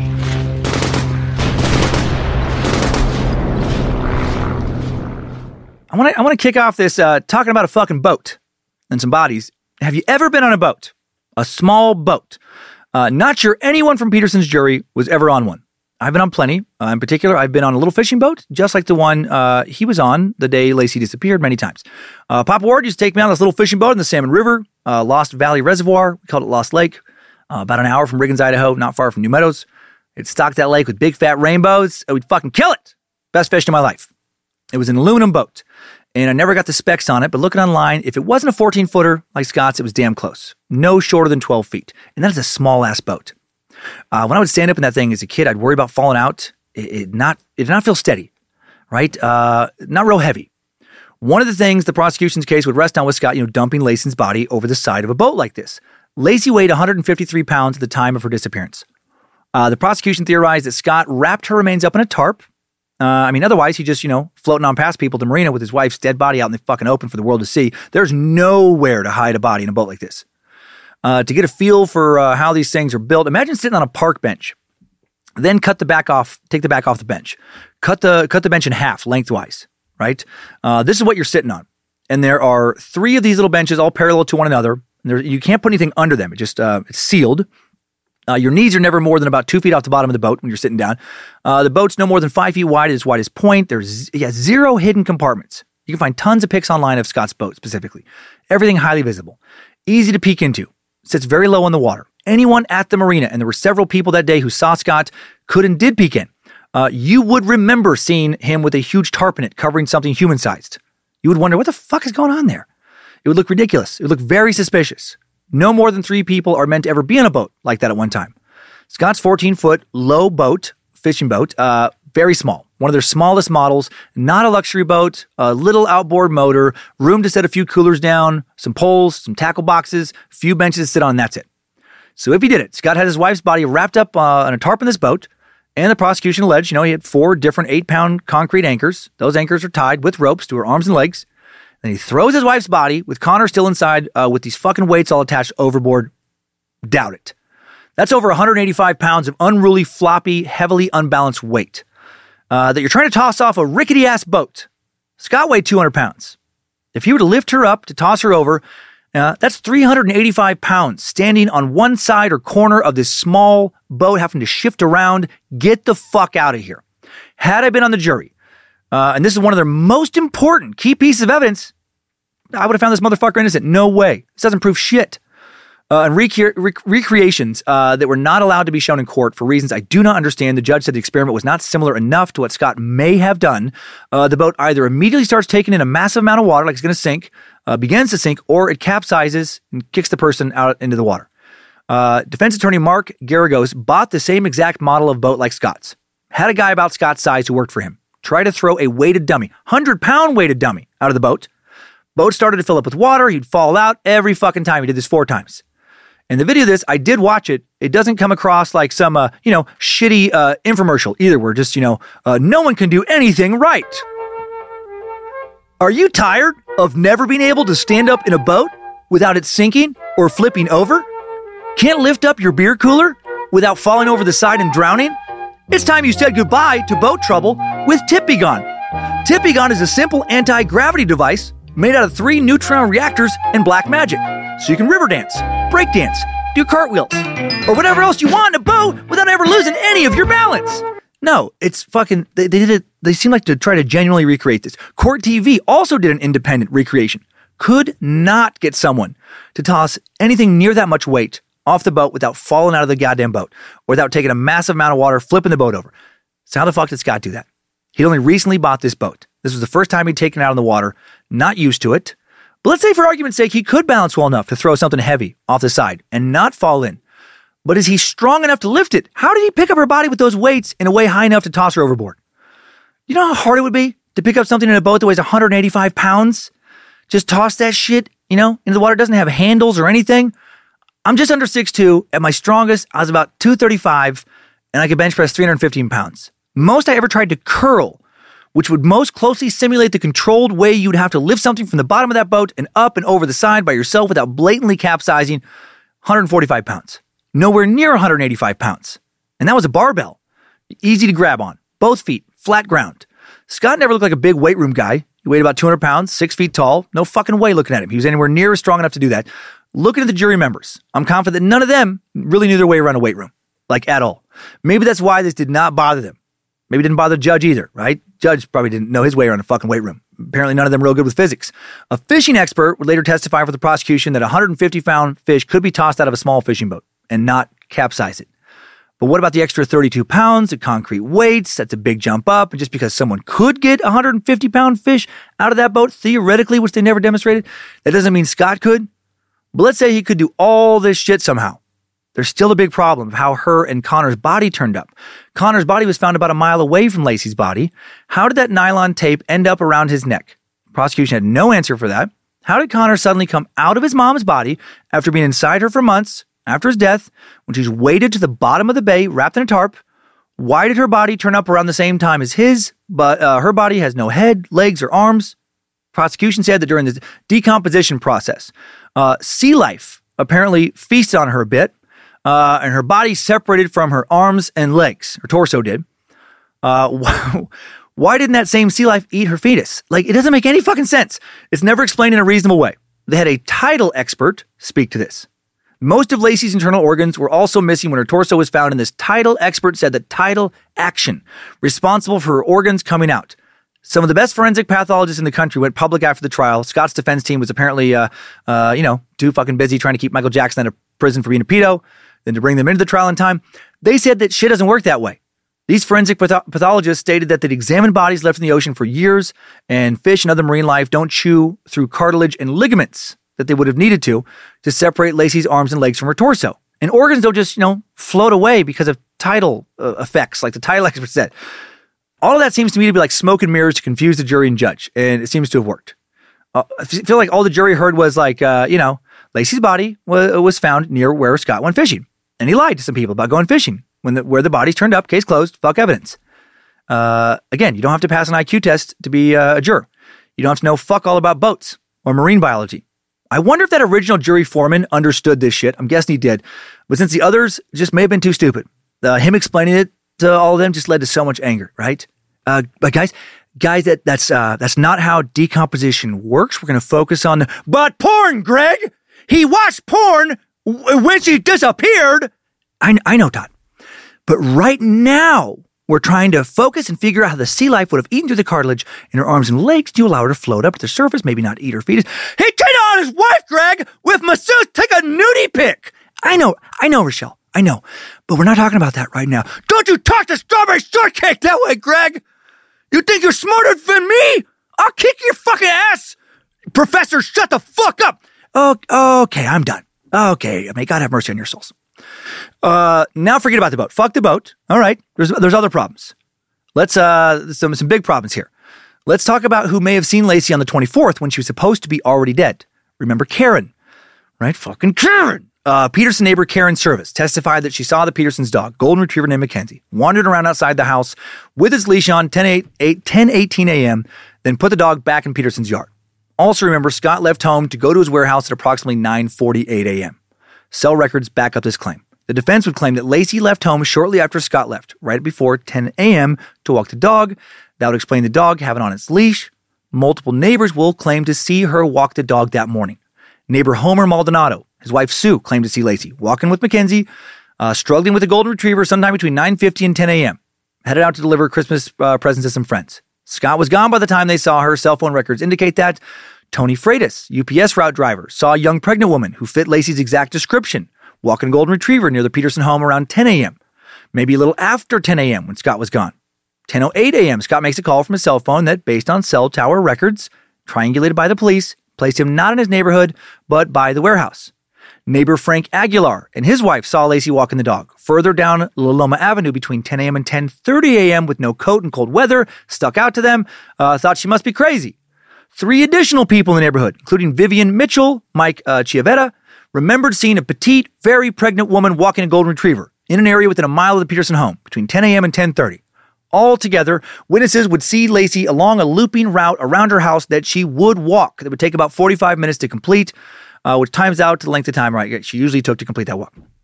Nurse Diana Campos, the additional third witness, took a smoke break at a nearby hospital she worked at, saw someone matching Laci's exact description at 10:30 in the park. Laci often walked through. Noticed two men following this woman. Uh, Golden Retriever was barking at the men. One of the men yelled at Laci or this woman uh, to shut the dog up. If any of these people are correct, Scott didn't kill Lacey before he went fishing. And if he didn't kill her before he went fishing, he didn't dump her body in the bay and there's no case against him. But the jury chose to believe one person, Karen, over all the other people. Right? Those who testified. Several didn't testify because the defense didn't find them in time. Several of these witnesses said that the police never followed up with them after they placed calls to the police in the early days of the investigation. Why not? Maybe because the police had made up their minds that Scott did it. So, ah, it's fucking wasted time. Doesn't match the narrative. Confirmation bias. Now let's talk about that satanic cult shit the Order of Lion. In 1990, several members of a self proclaimed satanic cult, the Order of Lion, or Order of the line, uh, I saw it both ways, uh, did for sure kill four people in the Modesto suburb of Salida. Five members of the group were convicted and sent to prison. Three, including the master, uh, Gerald Cruz, put on death row, two given life sentences. And in the years between this crime and the Peterson case, numerous so called Satanists uh, were arrested in the area. And you know I don't like that satanic panic shit. But there are police reports to prove that, you know, people with 666 tattoos are arrested, people that claim to be Satanists, uh, people uh, that thought a newborn baby was the ultimate sacrifice. Uh, so that claim didn't come from nowhere. And check this shit out in line with this. Between 1999 and 2002, during the four years leading up to Laci's disappearance, seven pregnant women disappeared from the area. Three from Modesto, four others from less than 90 miles uh, from uh, Laci's house. Just seven months before the very pregnant Laci Peterson goes missing from her home in Modesto, December of 2002, the also very pregnant Evelyn Hernandez disappeared from San Francisco, less than 90 miles away and her headless body, like Laci's, would also wash up along the shore of the San Francisco Bay. Evelyn came to the U.S. from El Salvador when she was 14. She attended San Francisco's McAteer High School, became pregnant with uh, uh, Alexis at 17, held jobs at the city's Clift Royal Sonesta Hotel and Costco. When she's 24, her son Alexis is five. Hernandez disappears. Uh, Laci's 27 when she disappeared. Uh, both uh, petite and short, both uh, approximately in the final month of their pregnancy. And I'm sorry, yeah, her, yeah, Hernandez was 24. Okay, make sure I said that. Uh, when uh, Evelyn's body washed up on the shores of the bay, in addition to having also been decapitated, hands and feet also missing. Body washed up in the same deteriorated condition as Laci's body. Baby never found. She disappeared on May 1st, 2002. Uh, her body found July 31st, 2002. Murder has never been solved. Uh, and still not done with this little line of thought. Uh, the pregnant connection continues five blocks away from Laci's house on either the last day she was seen or the day before the last day she was seen, if you believe any of the people who say they saw her walking her dog on the 24th. On December 23rd, uh, Petite, also eight months pregnant, Lord, uh, Lourdes Avila, uh, was working at her clothing store when she saw two suspicious guys across the street. The guys scared her. She didn't like the way they were looking at her. She said they had the faces of killers. And then they got out of their car, made their way towards her small shop. She calls the police. She's on the phone with an officer. When they start to come in the shop, she said it was very, very clear they were going to do something to me. She thinks to this day that these guys are Laci's real killers. She called the police before she knew Laci went missing, right before the world knew. Uh, and again, this happened five blocks before uh, she probably was missing. And uh, and again, this happened five blocks from the Peterson home. Uh, remember that uh, that woman at the hospital who saw Laci being followed by two men who uh, yelled at her to shut her dog up in the park the morning of the 24th. Uh, Lourdes thinks the guys she saw are those guys, the real killers. Nancy Grace and the rest didn't have fuck all to say about any of this. Didn't fit their narrative. Uh, now forget about the boat. Forget about the Satan shit. Forget about the pregnant women disappearing or being frightened by dudes the day Laci goes missing. Let's talk about a burglary. This might be the most concerning. Rudy and Susan Medina, who lived directly across the street from Scott and Laci Peterson at 516 Covina, leave their home on December 24th, 2002, 10:30 a.m. for a short holiday trip to Los Angeles. When they returned on December 26, about 4:30 p.m., uh, they discovered uh, their home had been burglarized. And again, right, December 23rd, probably 24th is when Laci disappeared. January 2nd, 2003, Stephen Wayne Todd, Donald Glenn Pierce are arrested in Modesto for this crime. Through an informant named Mark, the Modesto Police Department learned that some of the items taken from 516 Covina Avenue were now in the possession of Stephen Wayne Todd. When the Modesto police arrived at Stephen Todd's address, they recovered some of the jewelry in a large safe that had been taken from the Medina home. Todd, interviewed by Officer Michael Hicks on January 2nd, said unprompted, I had nothing to do with the woman and the baby. Fucking weird. Maybe a little suspicious. Then told the officer the burglary at Medina's had taken place on December 27th. Why lie about the date? Maybe to distance himself from Laci's disappearance. When this date was proven to be for sure not true, the Medinas were home by the 27th. Now he says the burglary took place on December 26th, between 3 a.m. and 7 a.m. Also appears to have been another lie. Uh, lying again about the date, but not about the crime. Why should that matter? It only matters if he's worried about uh, being charged with something in regards to Laci. The MPD takes his word for the new timeline, doesn't investigate further, but there's credible information to suggest this burglary occurred on December 24, 2002, right after the Medinas left home at 1030. And this crime may have been directly connected to Laci's disappearance. This new time would put the burglary, all right, occurring right after, right, uh, Scott leaves for the warehouse. Medina uh, police presence in the Covina neighborhood was, ex- uh, I'm sorry, media and police presence in the Covina neighborhood was extreme after word of Laci's disappearance became known on the evening of December 24th, making a December 26th burglary, even if it's, you know, in the wee hours of the morning, highly impractical. Probably would have been reporters out on the street. Get the fuck out of here. Remember all the sightings of Laci Peterson walking her dog in the Covina neighborhood on the morning of December 24th, not thoroughly investigated by the MPD. Uh, her estimate, um, you know, Karen's uh, of the time, she found the dog was used to exclude a connection between Laci's disappearance and this burglary. Fucking Karen. Everyone's relying on Karen and Karen alone for this stuff. Another neighbor, Diane Jackson, who lived a short distance away, reported seeing three men with a van uh, and a fucking safe in front of the Medina's house, 11:40 a.m. Right after they finished the burglary, uh, December 24th, 2002. They're done burglarizing. When Scott's gone, Scott's gone. Uh, her information considered credible enough to be used in a flyer asking for info about the burglary, offering a thousand dollar reward. However, the Modesto police arranged for her to be hypnotized by an unqualified hypnotist. Don't like what she says under hypnosis. And for that reason, her testimony not allowed at trial. What the fuck is going on here? A hypnotist? Why not just get a fucking clown to come decide if people get to testify or not? Hypnotism is bullshit when it comes to these situations, proven to be totally unreliable for uh, you know memory reconstruction. December 31st, 2002, gold uh, Croton watch, uh, or Croton watch, identical to Laci's watch, uh, which disappeared the day she did, pawned by Deanna Renfro. The Modesto police did not investigate this woman or her connection to the Medina burglars. Background check would have shown close links between the families of Deanna Renfro and Stephen Todd. Just two weeks before the end of Scott's trial, the prosecution turned over very important info about a prisoner in Stanislaus County Jail who confirmed the information given in a tip which had been received from Lieutenant Xavier Aponte, working at the Norco Correctional Institute.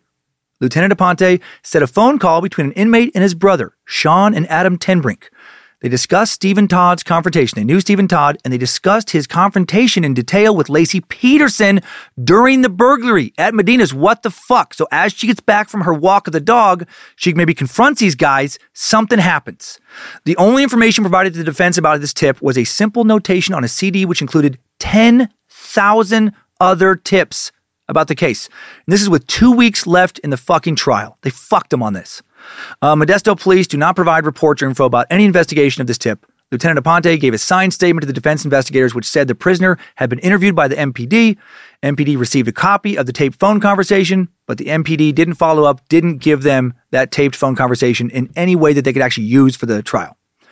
Judge Delucchi will later refuse to consider this info, which connected the Medina burglary to Laci's disappearance, and will deny Peterson's defense a motion for a new trial in 2005. Finally, where the fuck was my dad on December 23rd or December 24th, 2002? I have no idea. I sure shit wasn't with him. I know he was very likely on the West Coast and probably no more than a half day's travel by flight from the Modesto area. I know he's been to California.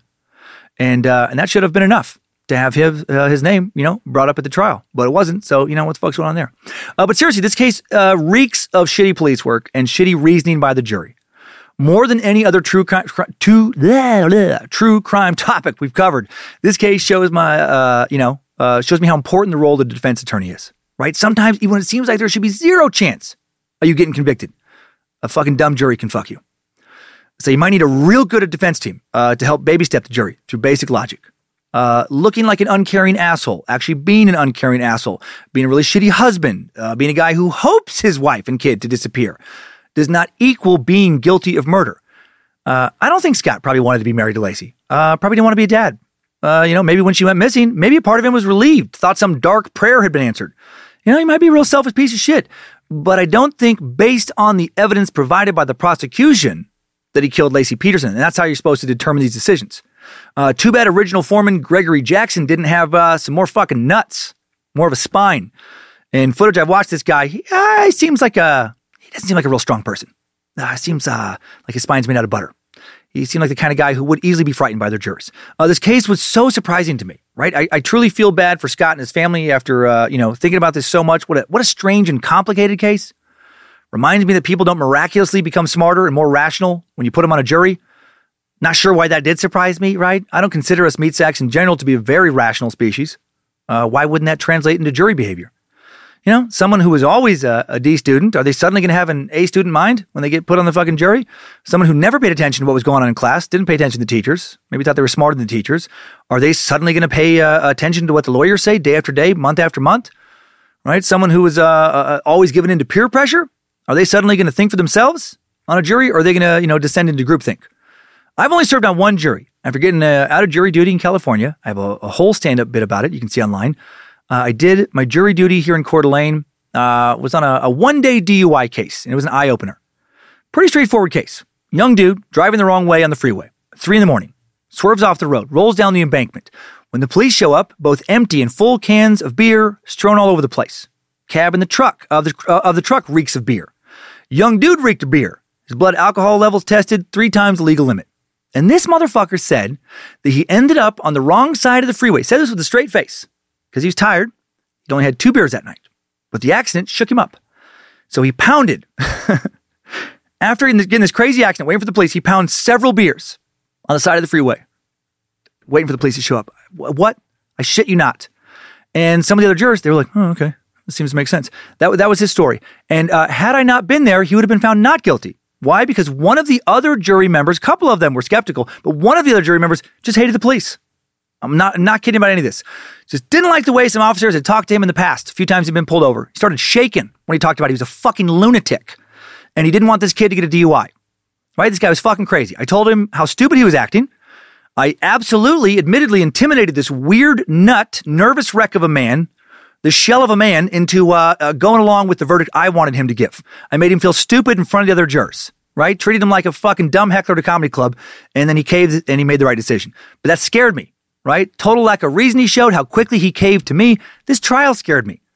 If you get accused of some serious shit you didn't do, meat sack, don't think that facts and reason alone are going to save your ass. Get a really good lawyer and smile when you're supposed to smile. Maybe talk to a smile expert. Cry when you're supposed to cry right? Try not to look punchable. Really, really think about any questions the police ask you. Get your story straight, stick to it. Uh, really hope you get a better trial, better jury than the one I think Scott got. Uh, let's now take a few looks back at all this crazy shit in today's top five takeaways. Time suck. Top five takeaways. Number one, between the evening of December 23rd, morning of December 24th, 4th, Laci Peterson, who was eight months pregnant, uh, roughly disappeared around her home in Modesto, California. Almost four months later, her body, body of her son Connor, are found washed up on a shore near the marina where Scott Peterson kept his boat. Uh, to this day, no one definitely knows who killed Laci or uh, how her body made it to the bay because there is no direct evidence. Number two, uh, on November 12, 2004, Scott Peterson, convicted of murdering his wife Laci and their unborn son, jury of six men and six women, delivered a verdict based on nothing but circumstantial evidence uh, 23 months after Laci's disappearance. Casey Anthony was found not guilty of the murder of her child, even though way more evidence pointed to her guilt. But she's free and he's in prison. She's hot. Uh, she knew how to play the victim. Uh, he's handsome, but he's super punchable looking. What a world. Uh, I need to try and get a more likable face if I ever get arrested for some serious shit. Uh, number three, unless new evidence turns up, we'll probably never know whether Scott uh, truly murdered Laci or not that fateful night. So many people still convinced Scott murdered Laci. Uh, so many people convinced of the opposite. Uh, you know, that just because Scott cheated on her doesn't mean he murdered her. But now, after his latest appeal for a new trial was denied, uh, you know, unless uh, a lot of new evidence surfaces, he'll probably never get out of prison. Number four, the Laci Peterson case captivated the media for years as footage of searches for Laci and Scott's subsequent trial, subsequent trial became a media sensation with people like Nancy Grace in particular, uh, directly naming Scott as the person responsible for Laci's murder from the early days of her disappearance. Uh, there's no telling how much the trial and Scott's sentence were influenced by widespread media coverage. Uh, I'm guessing a whole bunch. I'm guessing a lot of minds were made up before the trial ever got started. And number five, new info. Did you know that the book and movie Gone Girl share a lot of similarities with the Laci Peterson case? Author Gillian Flynn has denied lifting any specific details from the case, but when you compare the two plots side by side, sure, a lot of similarities. Gone Girl uh, details the meeting and marriage of Amy and Nick Dunne, beautiful couple from New York City, who eventually moved to Nick's hometown in Missouri. Amy then abruptly goes missing, leaving behind a trail of evidence that seems to point to Nick as the person who killed her. Add in the fact that director David Fincher said that Ben Affleck looks more like Scott Peterson than Ben Affleck. It's very funny to me. And the movie really seems uh, to look like it was inspired by Scott and Laci Peterson. And Scott does look so much like Ben Affleck. It's Crazy. Uh, in both the Peterson case and in Gone Girl, a woman goes missing. Her husband is suspected of being responsible for her disappearance, especially after, after it's revealed. Uh, he's been having an affair because of the seemingly uh, and because of his seemingly undisturbed reaction to his wife's vanishing. Both the real case and the criminal uh, fictional one also receive heavy media coverage, something that takes a toll on the families of those involved. Uh, the biggest major difference between the two cases is that Laci Peterson was killed and Scott Peterson was found guilty of the crime, while in Gone Girl, I'm not going to spoil it actually. I, rec- I recommend watching it. if you haven't seen it already, if you find uh, any of today's information interesting.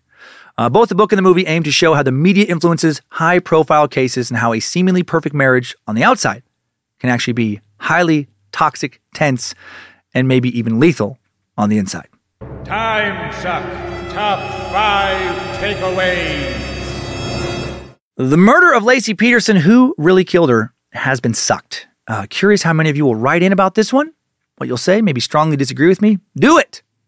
Do it. Let's, uh, I want to I want to see what you think about this one. Uh, thanks to the Bad Magic production team for uh, helping uh, make Time Suck every week. Thanks to Queen of Bad Magic, Lindsay Cummins, again, for giving me the time to do all this. Thanks to the Reverend Dr. Joe Paisley for production. Thanks to Bit Elixir for keeping the Time Suck app running smooth. Logan, the Art Warlock Keith, creating all the merch at badmagicmerch.com and running the socials with Liz, Enchantress, Enchantress Hernandez. Uh, thank you, Liz. And thanks to the Cult of the Curious private Facebook page. Uh, to their moderators, and thanks to Beefsteak and his mod squad, keeping all the meat sacks happy over there. Uh, next week, let's explore another dirtbag who definitely did it. Time to return to serial killerville uh, with Arthur Shawcross, aka the Genesee River Killer. Uh, this dirtbag murdered two kids, 1972, then got a plea bargain, got out after 14 years. How the fuck does he get a plea bargain? And Scott Peterson doesn't. Uh, then got right back to murdering, killing 11 women between 1988 and 1989. Ah, how did, how did a known murderer kill so many women after he got out? Uh, it's another real dark one. Dude had a uh, Steph cock scurvy kind of childhood. Uh, we're going to explore all of it next week. Right now, we're going to head on over to this week's Time Sucker updates. Updates? Get your time sucker updates. Uh, I'm going to start off with a sweet sucker and a funny creeper, Rosie J. Uh, creep creeper, I think, uh, had an interesting mashup experience with Time Suck and one of her other bad magic shows, Scared to Death. Rosie writes, Hi, two of my favorite people. This was written to Lindsay, but she passed along to me. Uh, I don't know in real life. Thank you. The dumbest thing just happened to me, and I just wanted to share it with you because I know it'll make you laugh. I was doing my Sunday afternoon grocery shopping at my local Sprouts. Oh, yeah, Sprouts. Uh, well, listen to Scared to Death. I usually have one pod on, uh, you know, just so I'm more aware of my surroundings. But of course, I was too into the story to even remember removing one of the pods. Got my, you know, both the AirPods in. It was the Danvers Asylum story. And just as Dan was narrating the part of the little hands clawing out of the patient's arms, an old lady tapped my arm to ask me to move out of the way. Kid you not, I let out a scream so loud and jumped so fast, both my pods came off. She was looking at me horrified while I scrambled to pick up the pods from the ground. Two Sprouts employees come running, ask what just happened. Everyone around us is staring at me. I immediately apologized to the poor old lady, explained to her and, and the employees a bit loud so everyone around could hear that I was listening to a scary podcast. I got startled when she tapped my arm. Everyone around us, even the employees, kind of chuckled, but the old lady not having it. She looked mad as fuck. Then she pointed at my shirt. Coincidentally, I was wearing my Time Suck black and white uh, Salvete Lucifina shirt, right? Hail Lucifina. And she said, I am a Christian lady. You stay away from me. Oh boy. I couldn't help but laugh out loud right her, right there, uh, which made her even madder. She turned around, walked away, mumbled some shit. Even funnier is that the employee that was still hanging around looked at my shirt and smiling said, Hail Lucifina. We both started laughing. His name is Derek, and he's a pretty cool sucker. Moral of the story don't be a dummy like me. Stay spoopy, Rosie. You know what? Thank you, Rosie. Uh, I needed that message. It has been a very long couple of weeks. Uh, riding on creative fumes right now. Uh, I think uh, this recording got me through the, the crazy part of it. Uh, and that kind of shit recharges my batteries. Love hearing about Cult of Curious run ins out in the wild, especially when combined with Scared to Death uh, or Is We Dumb. Uh, glad Derek was cool. Uh, Hail Nimrod to Derek. I bet that lady will never forget you. Uh, you stay spoopy. Now for a quick hit of inspiration from David Bates, who writes, Inspiring sucker. Uh, just listening to the PT Barnum suck and want to say thank you. You talked about how hard it can be to get and keep your life together when you suffer from any medical or mental roadblocks in life. Uh, excuse me. I've had kidney problems my whole life, and when the pandemic hit and so many people chose to stay home and be safe, I saw an opportunity and got my ass to work. I'm living a full life now, making my own way with no more government financial help. Your comment about finding people who want to work made me laugh. After many years of only having the minimum because that's all I could afford on disability, my wants and needs are more than fulfilled now because I work my ass off. Uh, I'm a driver transporting medical supplies from Reno, Nevada to Sacramento, California, giving me a few hours a night to get lost in some suck. Hope this wasn't too long. I owe many nights on the mountain to you, keeping me awake and alert, listening to the twisted ways of the world. You know what? Good for you, David, you fucking kick ass motherfucker. Uh, some people get real pissed off about my uh, occasional preachiness, about work ethic specifically. Uh, try not to go on about it too much. Uh, I truly just want to help, right? I love hearing about people going the extra mile to chase their dreams just because that is often just what it takes. And I've just met so many people who just bitch and I watch them not do the things that I know if they did would probably really get them on the path they want to be on. Uh, it doesn't, you know, ensure that you're going to improve your life dramatically, but goddamn if it doesn't increase the odds consistently. Keep on trucking, David. Go fucking get it. And now for a sex worker update. And a good reminder from Julie, um, whose last name I will keep out of this, to, uh, you know, be nice to uh, be nice to people. Be nice to all the people. I just wanted to tell you thanks. She writes, I don't talk about this ever, but my daughter is an addict, and she's also a sex worker to support her habits. I've done everything in my power to stop it. Trust me. Thank you for handling this topic with humor and making sure they are seen as real people. The majority of people don't care or don't understand. The police don't seem to care about them. She's a daughter and a mom. I have her kids now. Sorry this is so long. Keep up the good work. Three out of five stars. Uh, no, not long at all, uh, Julie. And hail Nimrod to you for taking in her kids and raising them. That's some saint shit right there. That's some top shelf meat sack shit. You're changing their lives in a big way. Uh, I so hope that your heart is so full uh, about doing that when you go to bed at night. You are a light in an often dark world. And hell yes, they're real people.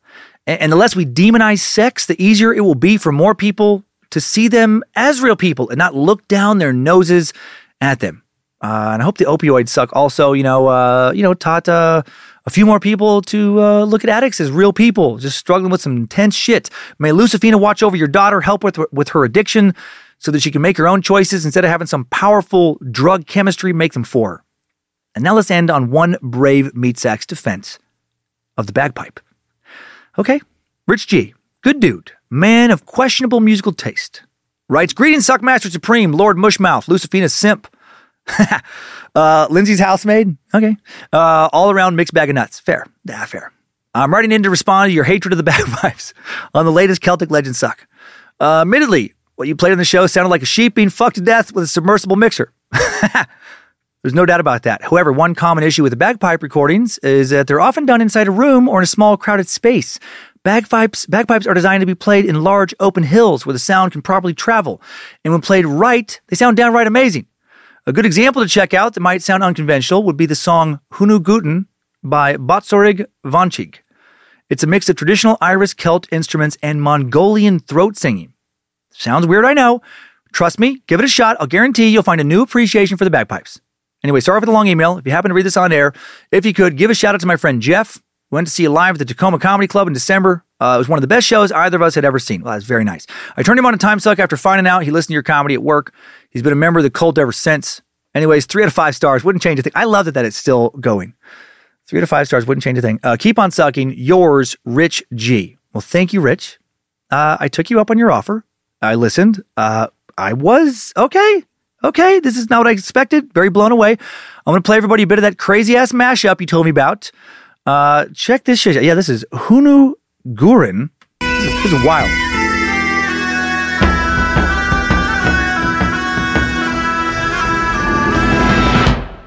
Cool visuals too, by the way. Okay. Here come the bagpipes again. Got a dozen of them.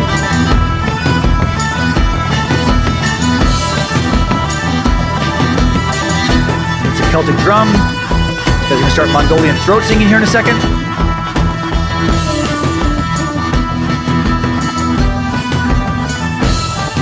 This is interesting. It is good. It's so different.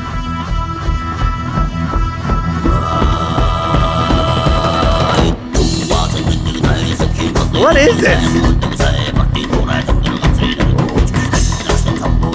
All right, Rich. Okay. Okay. You made a great point. What I just heard did not sound like the devil playing an accordion. Didn't sound like the sheep situation you were talking about. Uh, all right. Okay. Uh, bagpipe sounded good. That shit was wild. Uh, and I'm so glad you had fun in Tacoma. Yeah, keep on sucking. And you know what? Fuck it. Keep, keep spreading that, uh, bagpipe love. You, uh, you, you soften my stance a little bit. Uh, let's, uh, let's get on out of here. Next time, suckers. I needed that. We all did. Thanks again for listening to another Bad Magic Productions podcast, Meat Sacks. If your significant other disappears this week, don't call your mistress. don't order porn. Uh, try to look sad and keep on sucking.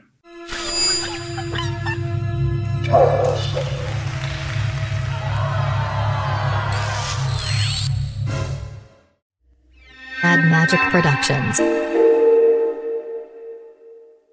I think I should try and uh, pull some of that uh, Mongolian throat singing bagpipe mashup out at uh, karaoke night. Blow some people's fucking heads off. Huh? Huh? And come on, where's my cue?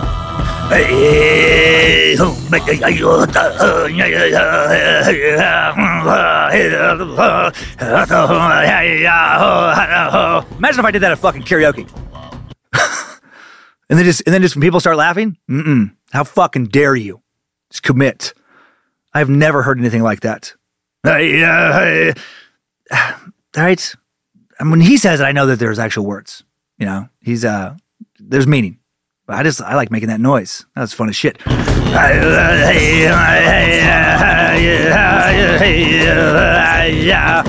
I should play that for Lindsay and sing it to her a lot in the car. I'm sure that's gonna go over really great. I see you later. Hey, Mom. First things first, thank you. It's my one year anniversary of my decision to say, yes, I need help, and yes, I choose me. And that's the miracle. I'm lucky that the strongest person I know is my own mother. Love you, Mom. Maxwell.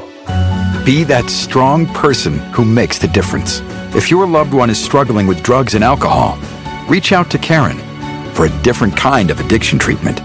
Visit caron.org slash lost.